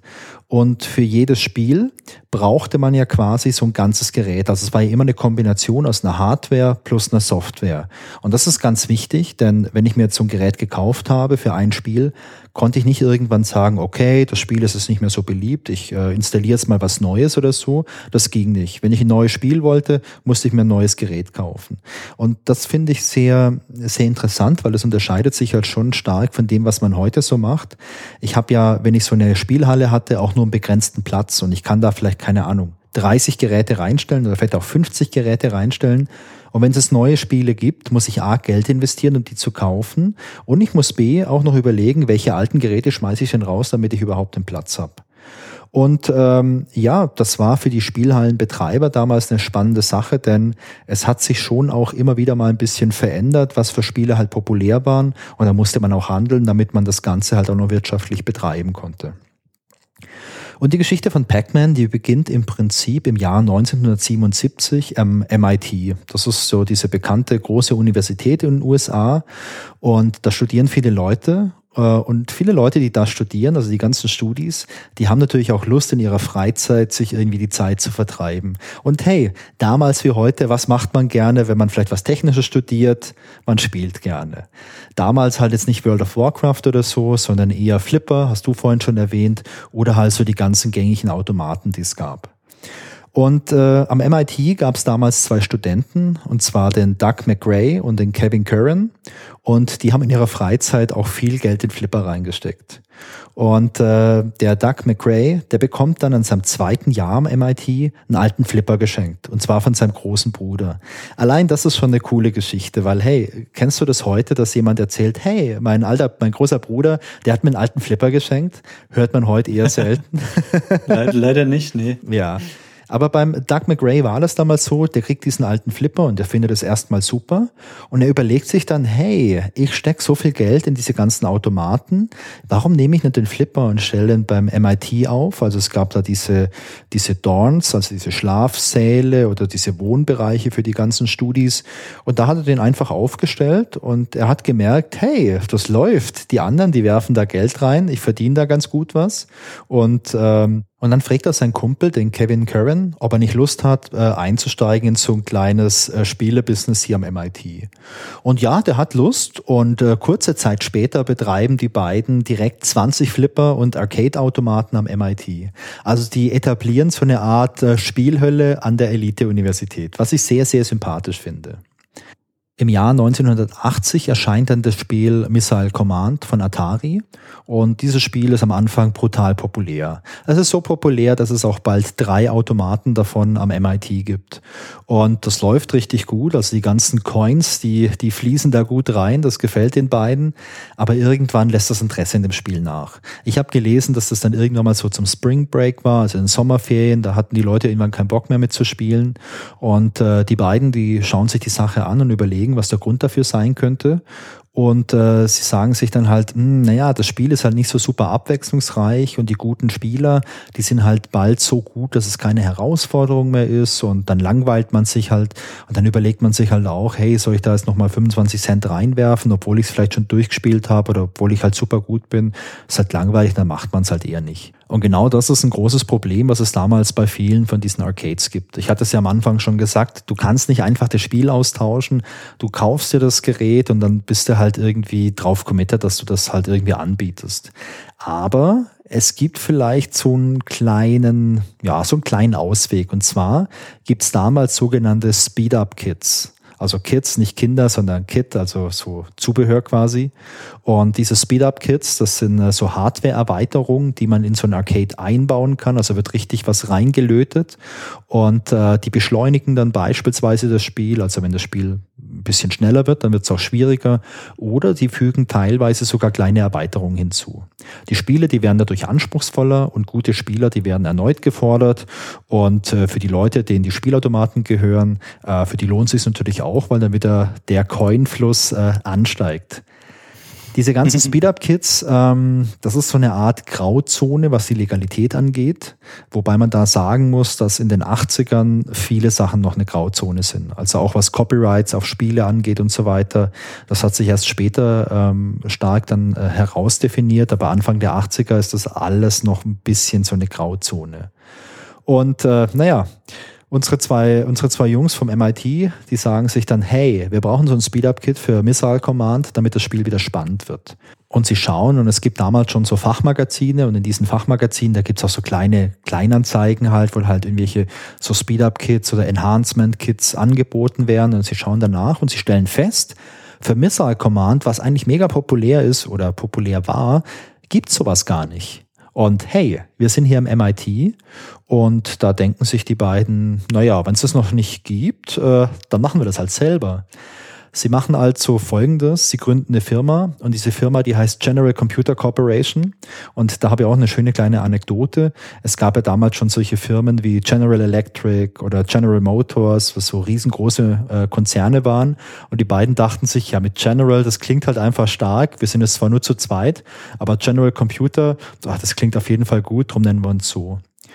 Die gründen also diese Firma, und äh, sie kaufen sich dann für fünfundzwanzigtausend Dollar so ein Entwicklungskit, also so einen kleinen Mikroprozessor, mit dem man dann äh, solche solche Programme schreiben konnte, so Hardware programmieren konnte und auch live äh, das bestehende Programm, was jetzt in so einem äh, Automaten drin war, auch disassemblen konnte.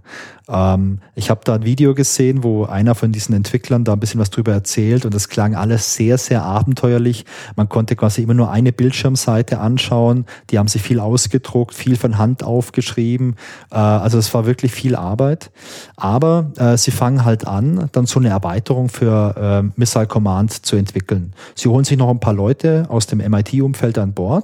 Und äh, mit einer Handvoll Leuten, ich glaube, die sind zu fünft oder zu sechst nur, entwickeln sie dann eine eigene Erweiterung. Und weil sie keine Angst oder weil sie keine Lust haben auf irgendwelche Copyright-Probleme, nennen sie das Ganze dann Super Missile Attack statt äh, Missile Command. Und sie denken sich dann, jo, also Super Missile Attack, das ist halt was komplett anderes, da sind wir auf der sicheren Seite.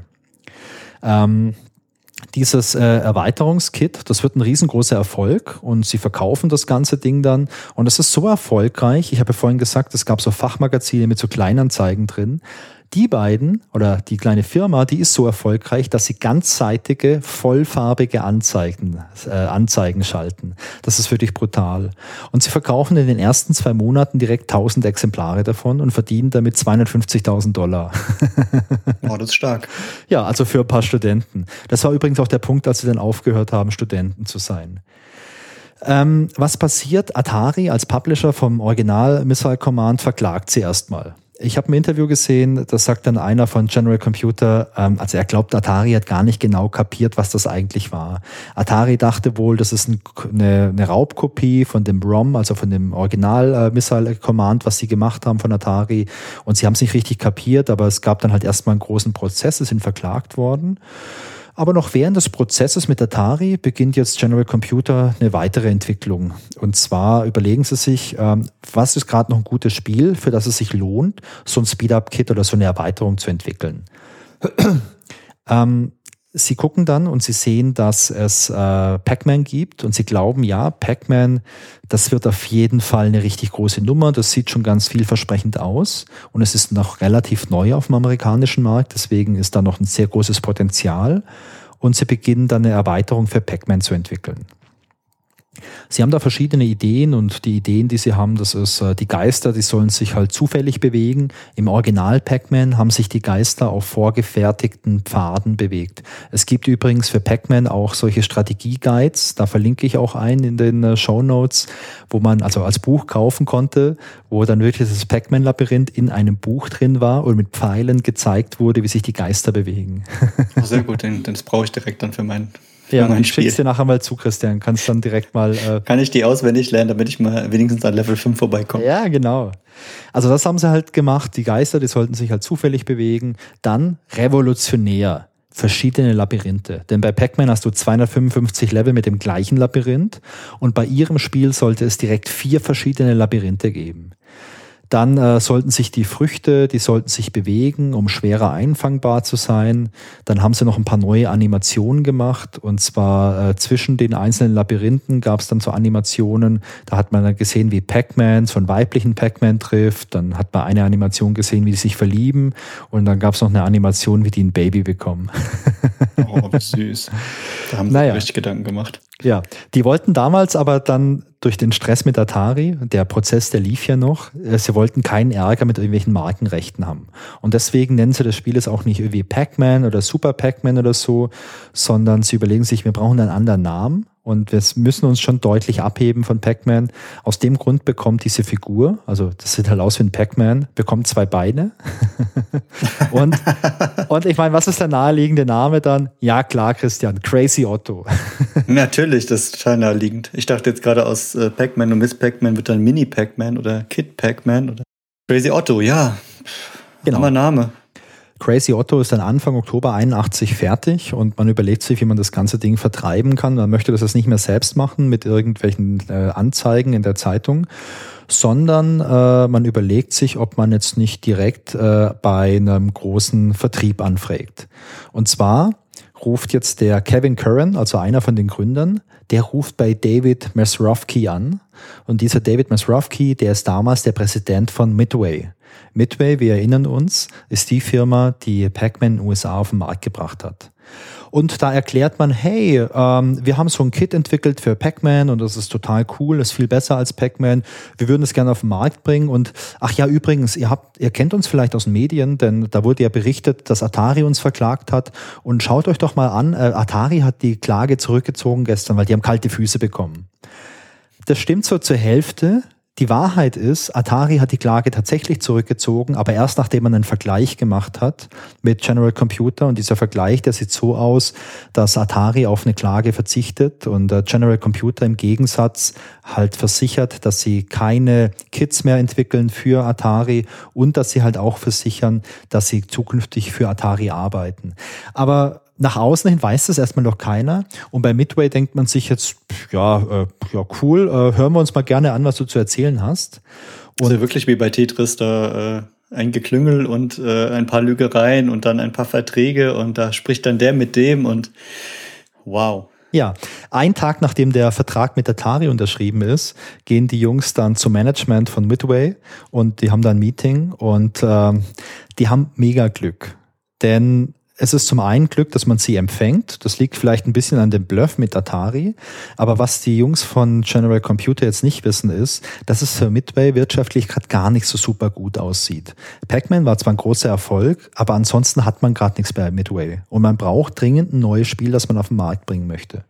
Und man schaut sich jetzt Crazy Otto an. Und äh, man überlegt sich so, hey, wir haben kein eigenes Spiel. Pac-Man ist wohl gerade eine ganz äh, lukrative Marke. Wir bräuchten quasi ein Pac-Man zwei. Und Crazy Otto sieht ja eigentlich aus wie Pac-Man. Und deswegen äh, sagt man kurz entschlossen, ja, Crazy Otto ist super, aber äh, wir brauchen dann einen anderen Namen für. Crazy Otto geht leider gar nicht. Es gibt dann auch verschiedene Ideen und am Schluss kommt dann Miss Pac-Man raus. Und äh, genau so wird das Spiel dann auch auf den Markt gebracht. Also Miss übrigens nicht mit M I S S, ähm, sondern nur M S. Das spricht man ein bisschen unterschiedlich aus, aber ich schaffe das leider nicht. Weil Miss mit M I S S, das ist ja das deutsche Fräulein, und äh, die Miss, also M S abgekürzt, ist halt die Frau, Frau Pac-Man.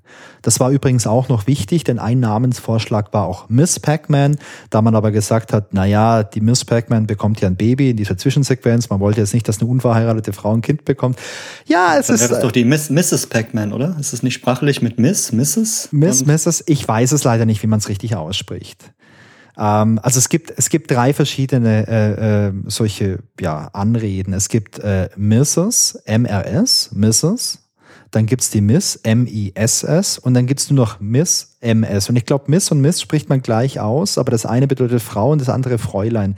Es ist kompliziert, und wir sind hier Anfang der achtziger in Brüten, U S A. Da durfte eine unverheiratete Frau Pac-Man oder ein Fräulein Pac-Man durfte da einfach kein Kind bekommen. Das war einfach so. Und deswegen hieß das Spiel dann nicht Crazy Otto, sondern Miss Pac-Man. Und, äh, ich hätte jetzt mit Pac-Man zwei gerechnet, aber Miss Pac-Man ist auch cool. Miss Pac-Man verkaufte sich bis Ende neunzehnhunderteinundachtzig hundertneunzehntausend Mal. Und wir sprechen jetzt als, nicht... Als Arcade-Version? Als Arcade. Oder? Wir sprechen jetzt nicht wow. von Heim, Heimkonsolenspielen. Ich wollte gerade sagen, einundachtzig, das... Ja, also hundertneunzehntausend Arcade. Ja. Versionen. Ja. Das ist ja Wahnsinn. Und ähm, ich habe es ja gerade gesagt, die Entwicklung war ja erst im Oktober einundachtzig fertig von Crazy Otto. Also sie haben da in einer Wahnsinnszeit diese diese hundert oder knapp hundertzwanzigtausend Stück verkauft. Ähm, der bisherige Mega-Hit war Asteroids, und Asteroids wurde nur sechsundsiebzigtausend Mal verkauft. Also war Och, krass. Das ist schon echt viel für die damalige Zeit. Ja. Das Also schnell, wie die produziert wurden auch. Ja, genau. Miss Pac-Man war das äh, meistverkaufte Arcade aller Zeiten. Und äh, ich finde die Geschichte von Crazy Otto so spannend. Vielleicht noch so zum, zum Schluss noch. Ich finde, wir sollten uns jetzt umbenennen in äh, Crazy Wolfgang und Crazy Christian. Ja. Ähm, übrigens, Crazy Christian, was wurde denn eigentlich noch aus General Computer? Vielleicht ist es noch ganz interessant. Ähm, neunzehnhundertvierundachtzig gab es den großen Videogame Crash. Da sind viele von den Videospielefirmen halt äh, ja ziemlich ziemlich bankrott gegangen. Atari hat es damals auch stark erwischt. Das war auch so die Zeit, wo das E T-Spiel damals auf der Müllkippe vergraben wurde. Und äh, General Computer, die hörten neunzehnhundertvierundachtzig auf mit der Entwicklung von Computerspielen. Und die begann damals Hardware zu entwickeln. Unter anderem hat General Computer die erste interne Festplatte für einen Macintosh entwickelt, zu einer Zeit, als Steve Jobs damals sagte, hey, interne Festplatte für einen Macintosh, sowas funktioniert nicht, das, das kriegen wir nicht hin, sowas geht nicht, hat damals General Computer gesagt, oh, warte mal ganz kurz, Stevie, ich zeig dir, wie es geht, und die haben das gemacht. Sie haben viel äh, weitere Hardware noch entwickelt, und sie haben in den letzten Jahren haben sie dann hauptsächlich Drucker entwickelt, also Laserdrucker haben die wohl relativ viele gemacht, und die Firma, die gab es bis zweitausend und äh, ich glaube fünfzehn. War nicht schlecht, ja. Ja, also, und das ist die, die Firma Geschichte. War mir bisher nicht bekannt, aber äh, dass die da damals so viel Gas gegeben haben. Crazy Otto, Miss Pac-Man. Wahnsinn. Ja, und das ist die Geschichte von Miss Pac-Man. Das ist echt interessant, gell, was ist da, das das, was ich am Anfang sagte, es gibt so viele Nebenstories, Side-Stories, wenn man da in die Geschichte von Pac-Man eintaucht, äh, und wahrscheinlich könnte man noch weitere finden, wenn man noch äh, in den weiteren Versionen und Plattformen sucht, oder? Ja, sicherlich. Ich glaube, ich glaube, bei den ganzen Sachen, die halt so damals gemacht wurden, da gibt's viele solche Abenteuergeschichten. Also die Geschichte von Tetris ist mega abenteuerlich. Die Geschichte von Pong ist auch ziemlich interessant. Die Geschichte von Pac-Man oder jetzt von Miss Pac-Man ist spannend. Und ich glaube, das lag halt daran, dass es damals noch nicht so viele etablierte Arten gab, wie man jetzt Computerspiele entwickelt. Das war halt jedes Mal eine Pionierleistung. Und letztendlich war ja, ähm, war das noch nicht so super komplex, wie es heute ist. Also wenn du dir heute so einen Triple A Titel anschaust, egal auf welcher Plattform, da arbeiten ja vielleicht hundert, zweihundert Leute dran. Sowas kannst du als einzelne Person A nicht selber machen, hatten wir vorhin schon. Du kannst da jetzt aber auch nicht einfach dir das mal anschauen und reverse engineeren, weil es einfach zu viel ist für eine Person. Und ähm, das war halt eine Barriere, die gab es damals noch nicht. Und ich glaube, so diese Trennung oder diese Distanz zwischen sehr ambitionierten Hobbyleuten und irgendwelchen Profis, die das beruflich machen, die war damals auch noch nicht groß. Das war so ein fließender Bereich. Viele von den äh, ganzen Leuten damals, äh, die so Pionierleistungen vollbrachten, die haben sich selber beigebracht. Also Informatik mhm. konnte man damals auch noch nicht wirklich so lange und so krass studieren, Anfang der achtziger. Ja, damals waren das schon echte Freaks. Und eine, ein wichtiger Fakt noch zu Miss Pac-Man ist, äh, der orangefarbene Geist bei Miss Pac-Man heißt Sue anstatt Clyde. Ah, okay. Ja, da haben sie dann das, das Miss wirklich aufgegriffen und haben einen Geist äh, weiblich gemacht. Also, und ich habe auch noch eine ganz kleine Ergänzung, weil es mich jetzt nicht, äh, weil es mich jetzt nicht äh, losgelassen hat. Und zwar, was die Anrede angeht für, für die Frau. Also, ich werde es definitiv falsch aussprechen, aber die äh, Miss, also M R S, das ist halt, das benutzt man, ist ein bisschen veraltet, das benutzt man, wenn man halt genau weiß, dass eine Frau verheiratet ist. Mhm. Dann die Miss, M I S S, also das Fräulein, das benutzt man eigentlich gar nicht mehr, also so wie im Deutschen benutzt man das auch nicht mehr, aber historisch bedeutet das halt unverheiratete Frau. Und wenn man jetzt jemanden nur mit Frau anredet, dann ist es halt Miss, also M S. Man spricht das aber irgendwie alles so ein bisschen ähnlich aus, deswegen ich bin da leider raus bei der Aussprache, aber die normale, ähm, die normale Anrede für eine Frau ist dann halt einfach Miss, M S, und dann ist, äh, ist es halt auch völlig egal, ob mit der Frau, keine Ahnung, was die für einen Familienstand hat oder so. Da setzt man sich nicht in die Nesseln. Ja, ich kann mir auch vorstellen, dass es gar nicht so um den Sprachgebrauch ging, sondern eher um die, die Schriftsprache, dass man gesagt hat, in, in Anschreiben ist das wichtig, wie jemand angesprochen wird, in Briefen oder so. Also damals noch wichtiger als heute, ja. Aber dass da diese Trennung stattgefunden hat. Okay, ähm, Christian, was hast du denn noch bei dir auf der Liste? Ich habe einen unserer Lieblingspunkte noch hier drauf, und oh. zwar die Trivia. Oh, gibt's da Trivia für Pac-Man? Ja, unglaublich viel. Ähm, ist auch wieder so ein Bereich, wo man hier drin versinken konnte. Wir hatten ja auch schon Spiele, wo es ganz wenig gab, aber ich muss zugeben, zu den meisten, die wir hier hatten, äh, gibt es relativ viel. Wollen wir direkt mal loslegen? Ja, gehen wir gerne wild durch. Und zwar haben wir vorhin schon mal Google erwähnt. Äh, Google hat ja zu dem, zu dem Jubiläum schon die, die Good-Doodle-Version rausgebracht. Ähm, Google hat aber noch weit, ein weiteres äh, Feature eingeführt, und zwar am ersten April zweitausendfünfzehn konnte man bei Google Maps auf den Straßen an vielen verschiedenen Orten Pac-Man spielen. Das heißt, oh, cool. äh, war nicht ganz klar, ob es ein April-Scherz war oder nicht. Auf jeden Fall haben sie das so einprogrammiert, dass man halt ja bei der Straßensuche, bei der Navigation, konnte man die Orte nutzen und konnte auf der Karte Pac-Man spielen. Geht es heute noch? Ich habe es nicht probiert, ich habe es auch bisher noch nie gesehen. Deswegen, also es, äh, in dem Fakt stand der ersten April zweitausendfünfzehn. Vielleicht war es ein einmaliges Erlebnis. Vielleicht kommt es noch mal wieder.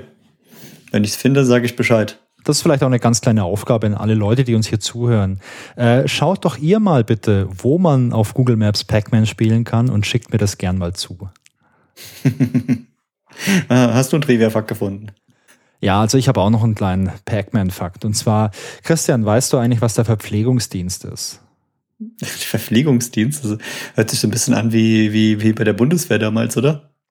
Also ich war nie bei der Bundeswehr, deswegen weiß ich Ich auch nicht, aber da würde ich es hinschieben, so rein, äh, rein vom Gefühl her. So, so. Also Verpflegungsdienst, äh, das ist quasi im Rahmen vom Katastrophenschutz. Also wenn jetzt irgendwas passiert. Wir hatten jetzt in Deutschland erst diese krassen Hochwasser, wo es dann wirklich äh, ja eine Katastrophe gab in Deutschland, wo man dann vom Katastrophenschutz aus reagieren musste. Also Umsetzung ist dann beispielsweise der äh, T H W oder aus Deutsche Rote Kreuz und so weiter. Und der Verpflegungsdienst ist halt so eine äh, Abteilung im Rahmen von diesem Katastrophenschutz. Man kann sich ja vorstellen, wenn eine Katastrophe eintritt, sei es jetzt eine Naturkatastrophe wie, eine, wie ein Hochwasser, wie so eine Überschwemmung, oder vielleicht auch, ähm, keine Ahnung, eine große Gasexplosion, wo viel kaputt geht oder irgendwas, dann gibt es verschiedene Bereiche, um die man sich kümmern muss. Man muss die Menschen äh, medizinisch versorgen, man muss äh, Verpflegung rankarren, dass die Leute was zu essen haben, man muss sich vielleicht auch um eine Unterkunft äh, kümmern, dass man jetzt, keine Ahnung, Zelte aufbaut, Decken besorgt, äh, im Winter Heizung und so weiter. Und da gibt es halt lauter verschiedene äh, solche Bereiche. Und ein Bereich ist der Verpflegungsdienst, und diese ganzen Bereiche, die haben verschiedene Zeichen, weil hey, jeder mag Icons, und deswegen gibt es auch sogenannte taktische Zeichen. Und das taktische Zeichen für den Verpflegungsdienst, das ist ein äh, schwarzes Rechteck, und in diesem schwarzen Rechteck befindet sich ein schwarzes äh, Pac-Man-Symbol. Also so dieser Pac-Man, so quasi mit einer schwarzen Linie gezeichnet auf weißem Grund. Das ist das taktische Zeichen für den Verpflegungsdienst, und das finde ich ziemlich cool. Ich habe leider nicht herausgefunden, was äh, sich dahinter verbirgt. Also so eine kleine Geschichte von diesem Zeichen, das hätte mich wirklich interessiert. Aber da habe ich leider nichts gefunden. Ja, die aber Geschichte habe ich auch nicht gesehen, aber das Zeichen habe ich gesehen und es sieht halt wirklich genauso aus. Und die Frage ist jetzt so ein bisschen das Henne-Ei-Prinzip. Was war zuerst? Erst dieses Zeichen oder erst der Pac-Man? Oder hat der Erfinder des Zeichens an Pac-Man gedacht? Oder war auch eher der Gedanke Pizza? Oder war es halt auch dieser geöffnete Mund, der auf zugeht, der für Essen spricht? Ja. Also interessant, wer das entwickelt hat und was dahinter steckt. Wenn das einer von euch weiß, sehr gerne. Ich hatte eben, als du mich nach Verpflegungsdienst gefragt hast, war der erste Gedanke äh, äh, ja so ein bisschen Bundeswehr, weil das halt so nach, nach Dienst klingt. Ja. Ähm, habe aber gedacht, äh, vielleicht ist es auch der Pizzalieferant um die Ecke, wenn du jetzt heute Abend Hunger hast und sagst, hey, ich brauche hier einen Verpflegungsdienst, äh, dann machst du irgendeine App auf, bestellst dir was und vielleicht hast du ja irgendwann mal ein Pac-Man-Zeichen. Ja, ganz genau. Also falls von euch irgendjemand beim T H W ist oder bei der Feuerwehr oder bei einer ähnlichen Organisation und ihr das kennt und ihr vielleicht auch wisst, warum dieses Symbol so aussieht, dann schreibt uns das gerne auch, weil äh, mich würde das echt brutal interessieren. Und was mich auch interessieren würde, ob jemand irgendwo schon mal eine Pizzeria gesehen hat, die mit einem Pac-Man-Zeichen wirbt. Tja, das... Hm. Also wenn wir, Wolfgang, wenn wir eine Pizzeria aufmachen, dann wissen wir schon mal, wie unser Logo aussieht, oder? Ja, ja, klar. Das ist ich Logo. Denke, das mit dem, äh, mit dem äh, Schutz der Marke ist bestimmt auch mittlerweile vorüber. Ja, das darfst du dann gerne ausprobieren. Wir melden das einfach auf dich an, Christian, und dann ist das für mich einfach fein. Genau. So, ein weiterer Fakt ist, ähm, der Pac-Man äh, ist vierzehn Monate jünger als der Super Mario. Den hat man vorhin schon mal erwähnt. Mario ist das erste Mal im Juli neunzehnhunderteinundachtzig im Spiel Donkey Kong aufgetaucht. Und da kann man jetzt jetzt überstreiten, wer, wer beliebter ist oder bekannter. Aber Super Mario ist ja auf jeden Fall Kultstatus und Pac-Man auch.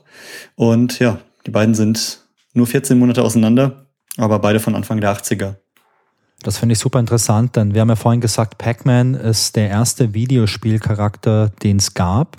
Denn so Spiele, die davor rauskamen, jetzt Pong, das waren ja keine Characters irgendwie, die mitgespielt haben, das waren ja irgendwelche Symbole der Gegenstände und Pac-Man ist ja, ist ja wirklich so eine Figur, die ist auch ganz äh, ikonisch geworden ist und das bedeutet, dass jetzt Donkey Kong und Super Mario äh, da quasi sich danach einreihen müssen. Das ist echt cool. Ja, ich glaube, bei Pong fehlt einfach ein bisschen die Fantasie. Hättest du diesem, diesem Strich, der da hoch und runter geht, einfach zwei Augen gegeben, dann hättest du den direkt menschlicher gemacht. Naja, Pong war ja letztendlich so eine Art Tennissimulation. Genau, aber das sind ja Tennisspieler. Ah. Du siehst, du musst einfach... Also, ich glaube, da war einfach Kreativität gefragt damals. Also ich glaube, um so eine Kreativität zu entwickeln, da muss ich auch was von diesen, in Anführungszeichen, Kraftpillen äh, nehmen, die sich hier der Kollege äh, über die ganze Zeit zuführt, Level für Level. Da wir jetzt schon bei den Kraftpillen waren, die Kraftpillen oder Energy Drinks muss man sich auch zuführen, um diesen Rekord zu schaffen. Und das sind dann äh, drei Millionen dreihundertdreiunddreißigtausenddreihundertsechzig Punkte, die man die, diesen Pac-Man-Rekord äh, schafft. Und wir hatten vorhin schon gesagt, der Name David Reyes, ja, der hat das geschafft äh, in knapp dreieinhalb Stunden. Und äh, wir haben dazu ein Video in den Shownotes und ich habe mir dieses YouTube-Video mal so im Schnelldurchlauf angeschaut. Und es lohnt sich auf jeden Fall. Also ich kann nicht empfehlen, die dreieinhalb Stunden wirklich komplett durchzuschauen, außer ihr habt euch im Keller eingesperrt und habt viel Zeit. Und aber schaut euch das Video mal an. Es ist auf YouTube verfügbar und äh, macht auf jeden Fall Spaß, äh, das zu sehen. Ja, sehr beeindruckend. Ähm, wenn wir schon bei irgendwelchen Rekorden und Bestleistungen sind, ähm, ich habe ja vorhin schon gesagt, wie viele Pac-Man-Automaten da quasi beim Start oder beim Release verkauft wurden und dass damit schon der Rekord aufgestellt wurde. Insgesamt gab es aber noch viel mehr Verkäufe, denn Pac-Man wurde natürlich auch noch nach dem Jahr neunzehnhunderteinundachtzig verkauft. Und ich habe hier eine Zahl, dass zwischen neunzehnhunderteinundachtzig und neunzehnhundertsiebenundachtzig weltweit zweihundertdreiundneunzigtausendachthundert Pac-Man-Automaten verkauft wurden. Und das ist halt richtig verrückt. Das ist halt nicht nur das erfolgreichste Arcade aller Zeiten, das ist sogar darüber hinaus das erfolgreichste Münzspiel aller Zeiten. Und bei Münzspiel kommen jetzt halt auch so Dinge rein, wie jetzt äh, Flipper zum Beispiel. Ja, da muss man eigentlich denken, das muss ja auch alles hergestellt werden und da muss es das Material für geben, das muss produziert werden, das muss funktionieren. Gerade diese Münzspielautomaten, die waren ja auch damals super, ähm, einmal anfällig für Probleme, aber auch total stabil, weil da haben ja die Leute, keine Ahnung, Münze reingetan, die gingen nicht durch, dann haben die da drauf geschlagen und äh, ich weiß nicht, ob du dich noch erinnerst, wie man wie man auf diesen Flipper eingeprügelt hat oder auf diese äh, Arcade-Automaten, wenn da irgendwas ja. nicht funktioniert hat. Also ich... Deswegen leben die wahrscheinlich auch heute noch und können an manchen Stellen angeschaut werden, weil die einfach so robust waren. Na, die mussten halt Jugendliche aushalten. So, jetzt haben wir hier noch einen ganz neuen und einen ganz alten Fakt. Welchen hättest du denn gerne, Wolfgang? Ich hätte gern den ganz neuen Fakt. So, dann, dann nehme ich mal den alten. Und zwar neunzehnhundertzweiundachtzig äh, hat äh, ein Herr namens Milton Bradley eine Brettspielversion entwickelt von Pac-Man. Und da kann man dann mit ein bis vier Spielern gleichzeitig mit so einem kleinen Plastik-Pac-Man kleine Murmeln fressen. Also, es, ich weiß nicht, ob es witzig ist oder nicht. Ich habe es noch nie live gesehen. Ich habe mir Bilder davon angeguckt und ja, ist halt ein Brettspiel. Äh, ob das jetzt sehr actionreich war oder nicht, kann ich nicht sagen, aber ist auf jeden Fall lustig, dass äh, direkt zwei Jahre nach der Veröffentlichung jemand das adaptiert hat. Naja, ich würde jetzt sagen, das ist total absurd, aber ich habe hier drüben im Schrank das Brettspiel zum erfolgreichen Computerspiele-Klassiker Doom. Da gibt es ein Brettspiel zu. Da okay, gibt's ein das, Brettspiel das dazu. Wusste ich gar nicht. Und deswegen sage ich, hey, cool. Naja, einen Fakt habe ich auch noch. Und zwar ähm, zweitausendfünfzehn gab es einen Film mit Adam Sandler. Und zwar hieß der Film Pixels. Hast du den zufällig gesehen? Ja, den habe ich gesehen. Das ist gar nicht so lange her. Fandst du den gut? Ah, ein bisschen schwierig. Also ich habe ihn, hab ihn mit meinem Sohn geguckt, so unter dem Gesichtspunkt Kinderfilm. Und äh, unter für Kinder ist er cool, so ein bisschen äh, actionreich und so ein bisschen kindlich aufgemacht. Natürlich habe ich die ganzen alten Anspielungen verstanden, aber gut würde ich ihn nicht nennen. Er war okay. Ja, das ging mir genauso. Also ich habe den damals allein angeschaut, weil ich äh, keine kleinen Kinder als Alibi hatte und, äh, und mir natürlich irgendwelche Filme anschauen muss, wenn es um Computerspiele geht. Ich fand den auch nicht überragend. Der war ganz okay, war für mich jetzt aber kein Film, den ich jetzt unbedingt im Kino hätte sehen müssen. Und äh, ja, natürlich, da spielt ein Pac-Man mit. Ich glaube, der Pac-Man, den sah man auch im Trailer. Also wenn ihr euch den Trailer auf YouTube anschaut, dann seht ihr auch den Pac-Man. Ähm, ich glaube, den haben sie da einfach auch im Trailer direkt mit reingenommen, weil das halt einfach so eine ikonische Figur war oder ist. Aber in dem Film gibt es noch einen anderen Trivia-Fact. Denn vielleicht erinnerst du dich, dass es da so einen Typ gibt, der ist so Mechaniker für diese Arcade-Games. Und das ist äh, ein älterer Herr, der sieht so ein bisschen asiatisch aus. Und bei dem handelt es sich so um Tori Iwatani. Und das ist, wie du es vorhin schon gesagt hast, derjenige, der Pac-Man erfunden hat. Der hat da so einen kleinen Cameo-Auftritt. Ah, cool. Ich habe ich hab gerade mal so, so grob durchgerechnet. Der müsste in dem, in dem äh, Film dann so zwischen sechzig oder einundsechzig Jahre alt gewesen sein. Ja. Ich glaube, der war damals bei der Entwicklung, neunzehnhundertachtzig war der sechsundzwanzig, wenn ich es richtig in, im Kopf noch habe. Äh, ja, und dann ein paar Jahre später müsste so um die sechzig sein, deswegen passt das ganz gut. Aber finde ich cool, dass ich den nochmal genommen habe und der sowas auch gemacht hat. Da gehören ja auch immer weitere Leute dazu. Absolut. Am Ende unserer Trivia haben wir immer noch so unsere kleinen äh, wiederkommenden Spezialgebiete. Was wir immer erwähnen müssen, ist einmal How Long to Beat, was ja bei den äh, meisten Spielen, die wir bisher gemacht haben, den typischen äh, äh, Point-and-Click-Adventuren auch richtig Sinn ergibt. Dann steht dann da irgendwie, an diesem Adventure spielt man zehn Stunden. Ich habe mir erst Gedanken gemacht, braucht man das für Pac-Man? Ja, wir haben ja vorhin gesehen, der Rekord liegt bei äh, drei Stunden, zweiundvierzig Minuten. Ähm, How Long to Beat, ergibt das überhaupt Sinn? Und dann habe ich es mal eingegeben und war erstaunt über die Masse an Spielen, die da rauskamen. Also gehe da gar nicht aufs Detail ein, aber guckt mal, How Long to Beat zeigt siebenunddreißig Spiele für den Titel Pac-Man. Und da gibt's sowas wie Pac-Man World, Pac-Man Real World zwei, Pac-Man Championship Edition, ähm, Pac-Man zwei The New Adventure, Pac-Mania und so weiter. Also, und die haben alle verschiedene Spielzeiten. Ich glaube, da geht's halt gar nicht darum, das durchzuspielen, sondern einfach so verschiedene äh, Story-Modes, verschiedene äh, Challenges durchzuführen und Ähm, ja, Wolfgang, stimmst mir bestimmt zu, How Long to Beat passt nicht so richtig. Ja, das würde ich auch sagen. Also es ist eine nette Spielerei, dass es das Spiel gibt und dass man da mal eine Übersicht hat. Aber letztendlich ist Pac-Man ja auch so eine Art Endlosspiel. Also ich glaube, die wenigsten Leute schaffen es wirklich, in den letzten Level zu kommen. Und insofern ist das natürlich spannend bei How Long to Beat. Wie lange brauchst du, um jetzt zehntausend Punkte zu bekommen? Also ich habe mir ein paar von den, ich habe mir ein paar Videos angeschaut bei dieser Speedrun-Seite, da wirst du gleich noch was dazu sagen. Und da gibt es ja auch so verschiedene Kategorien, dass man jetzt beispielsweise zehntausend Punkte erreichen muss. Oder wie lange brauchst du, um die ersten fünf Levels zu schaffen? Das ist dann wieder ein bisschen spannend, aber es gibt halt so viele unterschiedliche Games dort. Ja, genau, so ging's mir dann auch. Und äh, deswegen habe ich gedacht, mal gucken, Speedrun ist ja interessanter, weil da, da gibt's dann bestimmt irgendwelche Kategorien und sowas. Und auf speedrun Punkt com äh, habe ich mir mal die Original-Pac-Man-Version von neunzehnhundertachtzig rausgesucht und habe mal geguckt, was du, wie du gerade erwähnt hast, die zehntausend Punkte. Das ist so die, ja anscheinend die beliebteste Kategorie bei dem Spiel. Ja. Ähm, und da hat der letzte Rekord wurde mit der mit einem äh, N E S-Emulator aufgespielt, aber von der Originalversion vor fünf Monaten. Und der hat für die zehntausend Punkte neununddreißig Sekunden gebraucht. Da habe ich erst gedacht, wow, das ist aber schnell. Ähm, da kommt es halt wirklich drauf an, wie schnell spielst du, wie schnell kriegst du diese Kraftpillen und dann, dann gibt es wohl sehr, sehr viele Sonderpunkte. Und dann habe ich mal geschaut, äh, wie schnell hat es denn jemand auf der Atari zweitausendsechshundert Version geschafft? Jetzt bin ich gespannt. Und war dann ähm, er- erstaunt, dass das viel langsamer war. Da gibt es nämlich nur zwei Leute, die es überhaupt geschafft haben. Okay. Ähm, und die haben teilweise fünfzehn Minuten gebraucht. Das heißt, das unterscheidet, also es unterscheidet sich von Version zu Version sehr, sehr stark, ob du diese zehntausend Punkte schnell erreichst oder gar nicht oder langsam. Deswegen ist mein Anspruch war dann, hey, ich probiere das einfach mal. zehntausend wird doch wohl kein Problem sein. Ja, ich bin so bei dreitausend, viertausend Punkten direkt ein paar Mal gescheitert und äh, müsste da ein bisschen spielen. Ähm, aber Wolfgang hat mir direkt eine Challenge gestellt und hat gesagt, hey, du schaffst das doch bestimmt einmal zehntausend Punkte und dann äh, kommen wir in die Speedrun-Liste rein.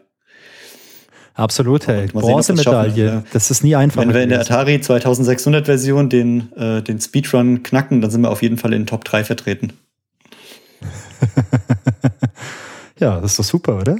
Also, genau, neben den zehntausend Punkte-Varianten gibt es auch noch verschiedene Level-Varianten. Das heißt, man kann sagen zum Beispiel, wie schnell hat jemand Level eins bis neun gespielt? Jemand, wie schnell hat jemand Level eins bis einundzwanzig gespielt?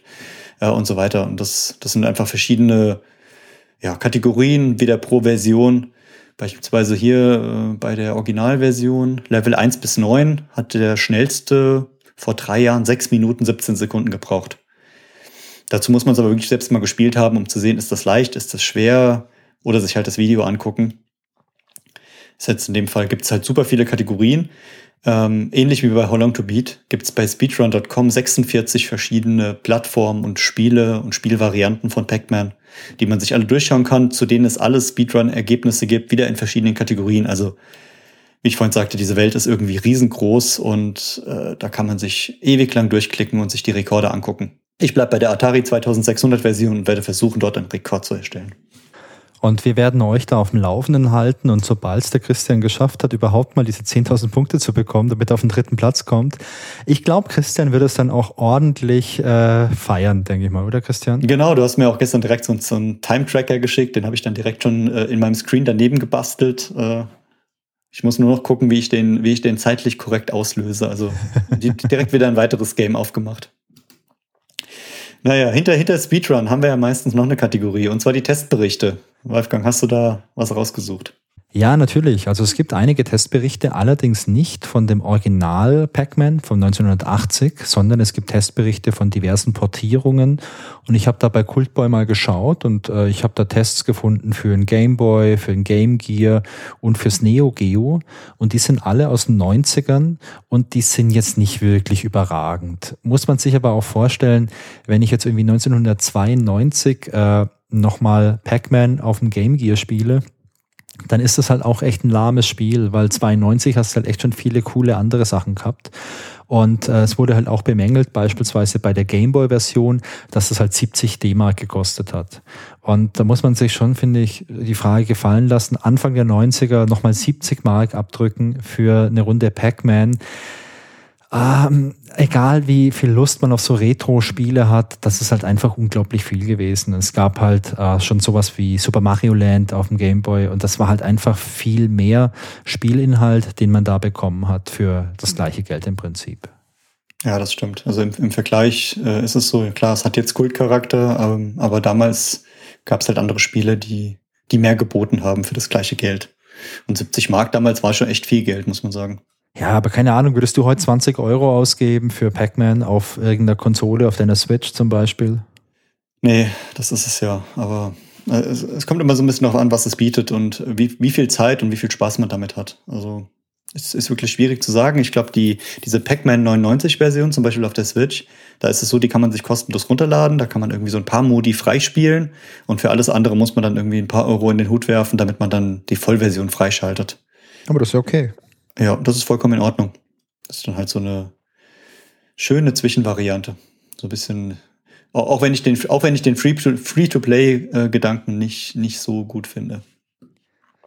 Ja, aber, aber ich finde halt, für das Original Pac-Man heutzutage würde ich halt keine zwanzig Euro bezahlen. Also nee, heute da wäre ich da wäre ich zu geizig, weil ich halt einfach da nicht mehr so viel Zeit reinstecken würde. Also ich finde das Pac-Man lustig, um es sich nochmal anzuschauen irgendwo. Aber ja, that's it. Ja, äh, Christian, zum Ende hin würde mich natürlich interessieren, was ist denn dein Fazit zu Pac-Man? Ist das ein Spiel, was man sich heute nochmal anschauen sollte? Ist es ein Spiel, das dir viel bedeutet? Und äh, ja, was gibt's denn sonst noch, was du da unbedingt drüber loswerden möchtest? Ja, das ist eine äh, ne gute und eine schwierige Frage gleichzeitig. Also ähm, ich würde sagen, heute, es, es bedeutet mir nicht mehr so viel, aber damals äh, in der Anfangszeit, gerade auf dem Atari zweitausendsechshundert, hat es mir viel bedeutet. Also da sind damals in der Kindheit viele Stunden reingeflossen und äh, es war schon ein sehr schönes und prägendes Spiel. Ähm, heute würde ich nicht sagen, dass es ein absoluter Knaller ist. Ich bin zwar in den letzten Tagen so ein bisschen drin versackt und habe es viel gespielt, ist aber nicht so, dass ich das in den nächsten Tagen genauso weiterführe, außer den, um den Rekord natürlich zu knacken. Ähm, aber was mich wirklich fasziniert hat, ist das, was wir gerade so berichtet haben, die ganze Geschichte dahinter, wie das entstanden ist, was da alles dahinter steckt, wie viele Versionen es gibt, ähm, hat mich nachhaltig ziemlich beeindruckt und ähm, auch sich nochmal damit zu beschäftigen, ist, finde ich, beeindruckend insgesamt. Wenig Spiel mit einer guten Idee, was das alles so nach sich zieht. Ähm, ich würde auf jeden Fall jedem, der es nicht gut kennt oder der die, der die ganzen Varianten Spiele nicht kennt, empfehlen, einfach mal zu spielen, um, um zu wissen, was, was dahinter steckt, was die Faszination daran ist. Ähm, da sehe ich es genauso wie bei Tetris. Ähm, ja, ist aber kein Spiel, für das ich jetzt heute groß Geld ausgeben würde und äh, wo ich unglaublich viel Zeit reinstecken müsste. Wie sieht's denn bei dir aus? Hättest du nochmal Lust, äh, ein Revival von Pac-Man zu erleben? Also ich glaube, Revival äh, in Form von Pac-Man steckt irgendwo überall in der Popkultur, die wir heute haben. Ich glaube, das gibt's einfach, weil die Figur kennt, glaube ich, so ziemlich jeder Mensch hier auf dem Planeten. Und ich glaube, ähm, dass auch alle Leute irgendwas mit Pac-Man verbinden. Das Spiel selber, das betrachte ich aber auch differenziert. Also als ich ein Kind war, habe ich viel Pac-Man gespielt, aber ich habe damals natürlich auch viel Frogger gespielt und äh, die ganzen anderen Games, die wir damals hatten. Und ähm, deswegen habe ich da in meiner Kindheit sicherlich auch sehr viel Zeit mit verbracht. Heute als Erwachsener, ich find's immer noch cool, aus so einer, ja, mit so einer Retro-Brille auf mal eine Runde Pac-Man zu spielen. Aber es ist kein Spiel, wo ich jetzt nochmal wirklich fünf Stunden am Stück reinstecken würde. Dafür ähm, macht's mir zu wenig Spaß. Also diese Art von Spiel, da bin ich nicht gut genug, dass es mir wirklich andauernd Spaß macht. Ich schaffe da keine zehn Level in mhm. Pac-Man. Und da ist meine Frusttoleranz auch nicht groß genug. Das ist für mich zum Beispiel ganz anders bei so einem Spiel wie Tetris. Also Tetris spiele ich immer noch gern. Vor allem jetzt auf dem Gameboy, seit ich wieder einen Gameboy habe. Ähm, ich spiele nicht jeden Tag Tetris, aber sicherlich jede Woche. Also der liegt bei mir einfach im Wohnzimmer und immer wieder mal, wenn ich wenn ich bei mir auf der Couch sitze, dann, dann spiele ich mal eine Runde Gameboy. Boy und äh, da steckt halt immer Tetris drin. Das macht viel Spaß. Aber du darfst auch nicht vergessen, zwischen Pac-Man und Tetris, da liegen halt auch fast zehn Jahre. Also Tetris kam halt für den Gameboy neunundachtzig raus und äh, Pac-Man halt achtzig und wurde neunundsiebzig entwickelt. Also das ist halt schon nochmal extrem lang. Für mich persönlich ist Pac-Man aber ein total wichtiges Spiel in der Videospielgeschichte. Das ist eins von den großen alten äh, Klassikspielen, wie jetzt Pong zum Beispiel oder auch Asteroids oder Breakout. Und ähm, unter dem Gesichtspunkt finde ich es faszinierend. Also man hatte damals halt nichts an technischen Möglichkeiten. Und mit dem bisschen, was man hatte, so ein Spiel zu entwerfen, das ist halt fantastisch. Und ähm, was ich vorhin ja schon gesagt habe, so die ganzen Geschichten bei den alten Spielen, da bin ich halt ein riesen Fan von. Und jetzt auch so die Geschichte von Miss Pac-Man, das finde ich halt absolut faszinierend einfach, was man damals halt gemacht hat. Und wenn ich sowas lese, solche Pioniergeschichten, dann, ja, da werde ich ein bisschen emotional. Ja klar, so Erinnerungen an früher sind da immer schön und es ist halt auch eine schöne Erinnerung. Die einzige Erinnerung, die ich daran an die Zeit noch zusätzlich habe, ist, dass ich Pac-Man nicht spielen konnte, weil der Joystick kaputt war, weil ich ihn bei Decathlon kaputt gerüttelt habe. Und Decathlon war kein Sportladen damals. Genau, und können wir auch, könnt ihr auch einmal googeln. Okay, ähm, aber ich glaube, dann haben wir es für heute, oder? Ja, ich würde auch sagen, ich glaube, wir haben viel erwähnt. Ich hoffe, wir haben nichts vergessen. Wenn euch noch was zu Pac-Man einfällt oder ihr es gespielt habt, dann gebt uns mal gerne Bescheid. Auf jeden Fall. Und äh, uns würde auch interessieren, wenn ihr Pac-Man gespielt habt, was war denn eure erste Plattform, auf der ihr Pac-Man gespielt habt? Habt ihr es auch auf dem Atari gespielt oder auf dem C vierundsechzig oder vielleicht sogar wirklich äh, die Arcade-Version damals in der Spielhalle? Ähm, das würde mich sehr interessieren. Und dann würde ich mal an der Stelle sagen, vielen Dank fürs Zuhören. Ähm, wenn ihr Feedback für uns habt, dann schreibt uns doch gerne eine E-Mail. Ihr erreicht uns unter feedback at grobepixel punkt de oder ihr könnt uns auf Instagram folgen, da heißen wir auch grobepixel. Oder ihr könnt uns auch auf Twitter folgen, da ist der Christian immer wieder mal ein bisschen aktiver als ich. Da heißen wir auch grobepixel. Und äh, wenn ihr Lust habt, uns mal live zu sehen, dann könnt ihr uns bei Twitch sehen. Da ist aktuell äh, ein bisschen Pause, gerade wegen Urlaub und wegen dem Umzug von Christian. Aber ab Anfang Oktober starten wir da wieder richtig durch und werden da wieder einmal die Woche abends ein bisschen spielen. Und da freuen wir uns immer, wenn jemand dabei ist und zuschaut und äh, mit uns ein bisschen chattet. Da heißen wir übrigens auch grobepixel, falls ich es noch nicht erwähnt habe. Ja, und ansonsten... Genau, als Tipp, ihr könnt auch einfach grobepixel bei Google eingeben. Da findet ihr auch grobepixel. Oder ihr geht auf grobepixel punkt de, da findet ihr die ganzen Links. Und ansonsten freuen wir uns natürlich, äh, wenn euch der Podcast gefällt und ihr uns vielleicht eine Bewertung gebt bei Apple Podcasts, das ist ganz cool. Oder bei Spotify, da kann man auch so Sterne vergeben. Und richtig cool wäre natürlich so eine kleine Bewertung mit einem kleinen Bewertungstext bei Apple. Ähm, denn das hilft uns einfach, dass andere Leute den Podcast äh, finden und den vielleicht dann auch für sich entdecken und hören. Und äh, wir freuen uns natürlich, wenn ihr den anhört. Ja, Ja, äh, Christian, habe ich irgendwas vergessen? Nee, ich schließe mich einfach an. Vielen Dank, Wolfgang, für die ganzen Informationen und schön, dass ihr zugehört habt. Und ich denke, wir setzen uns jetzt gleich zusammen und äh, schauen direkt nach weiteren spannenden Themen. Das machen wir und wir hören uns in einem Monat wieder. Macht's gut. Macht's und gut. Bis bald. Ciao.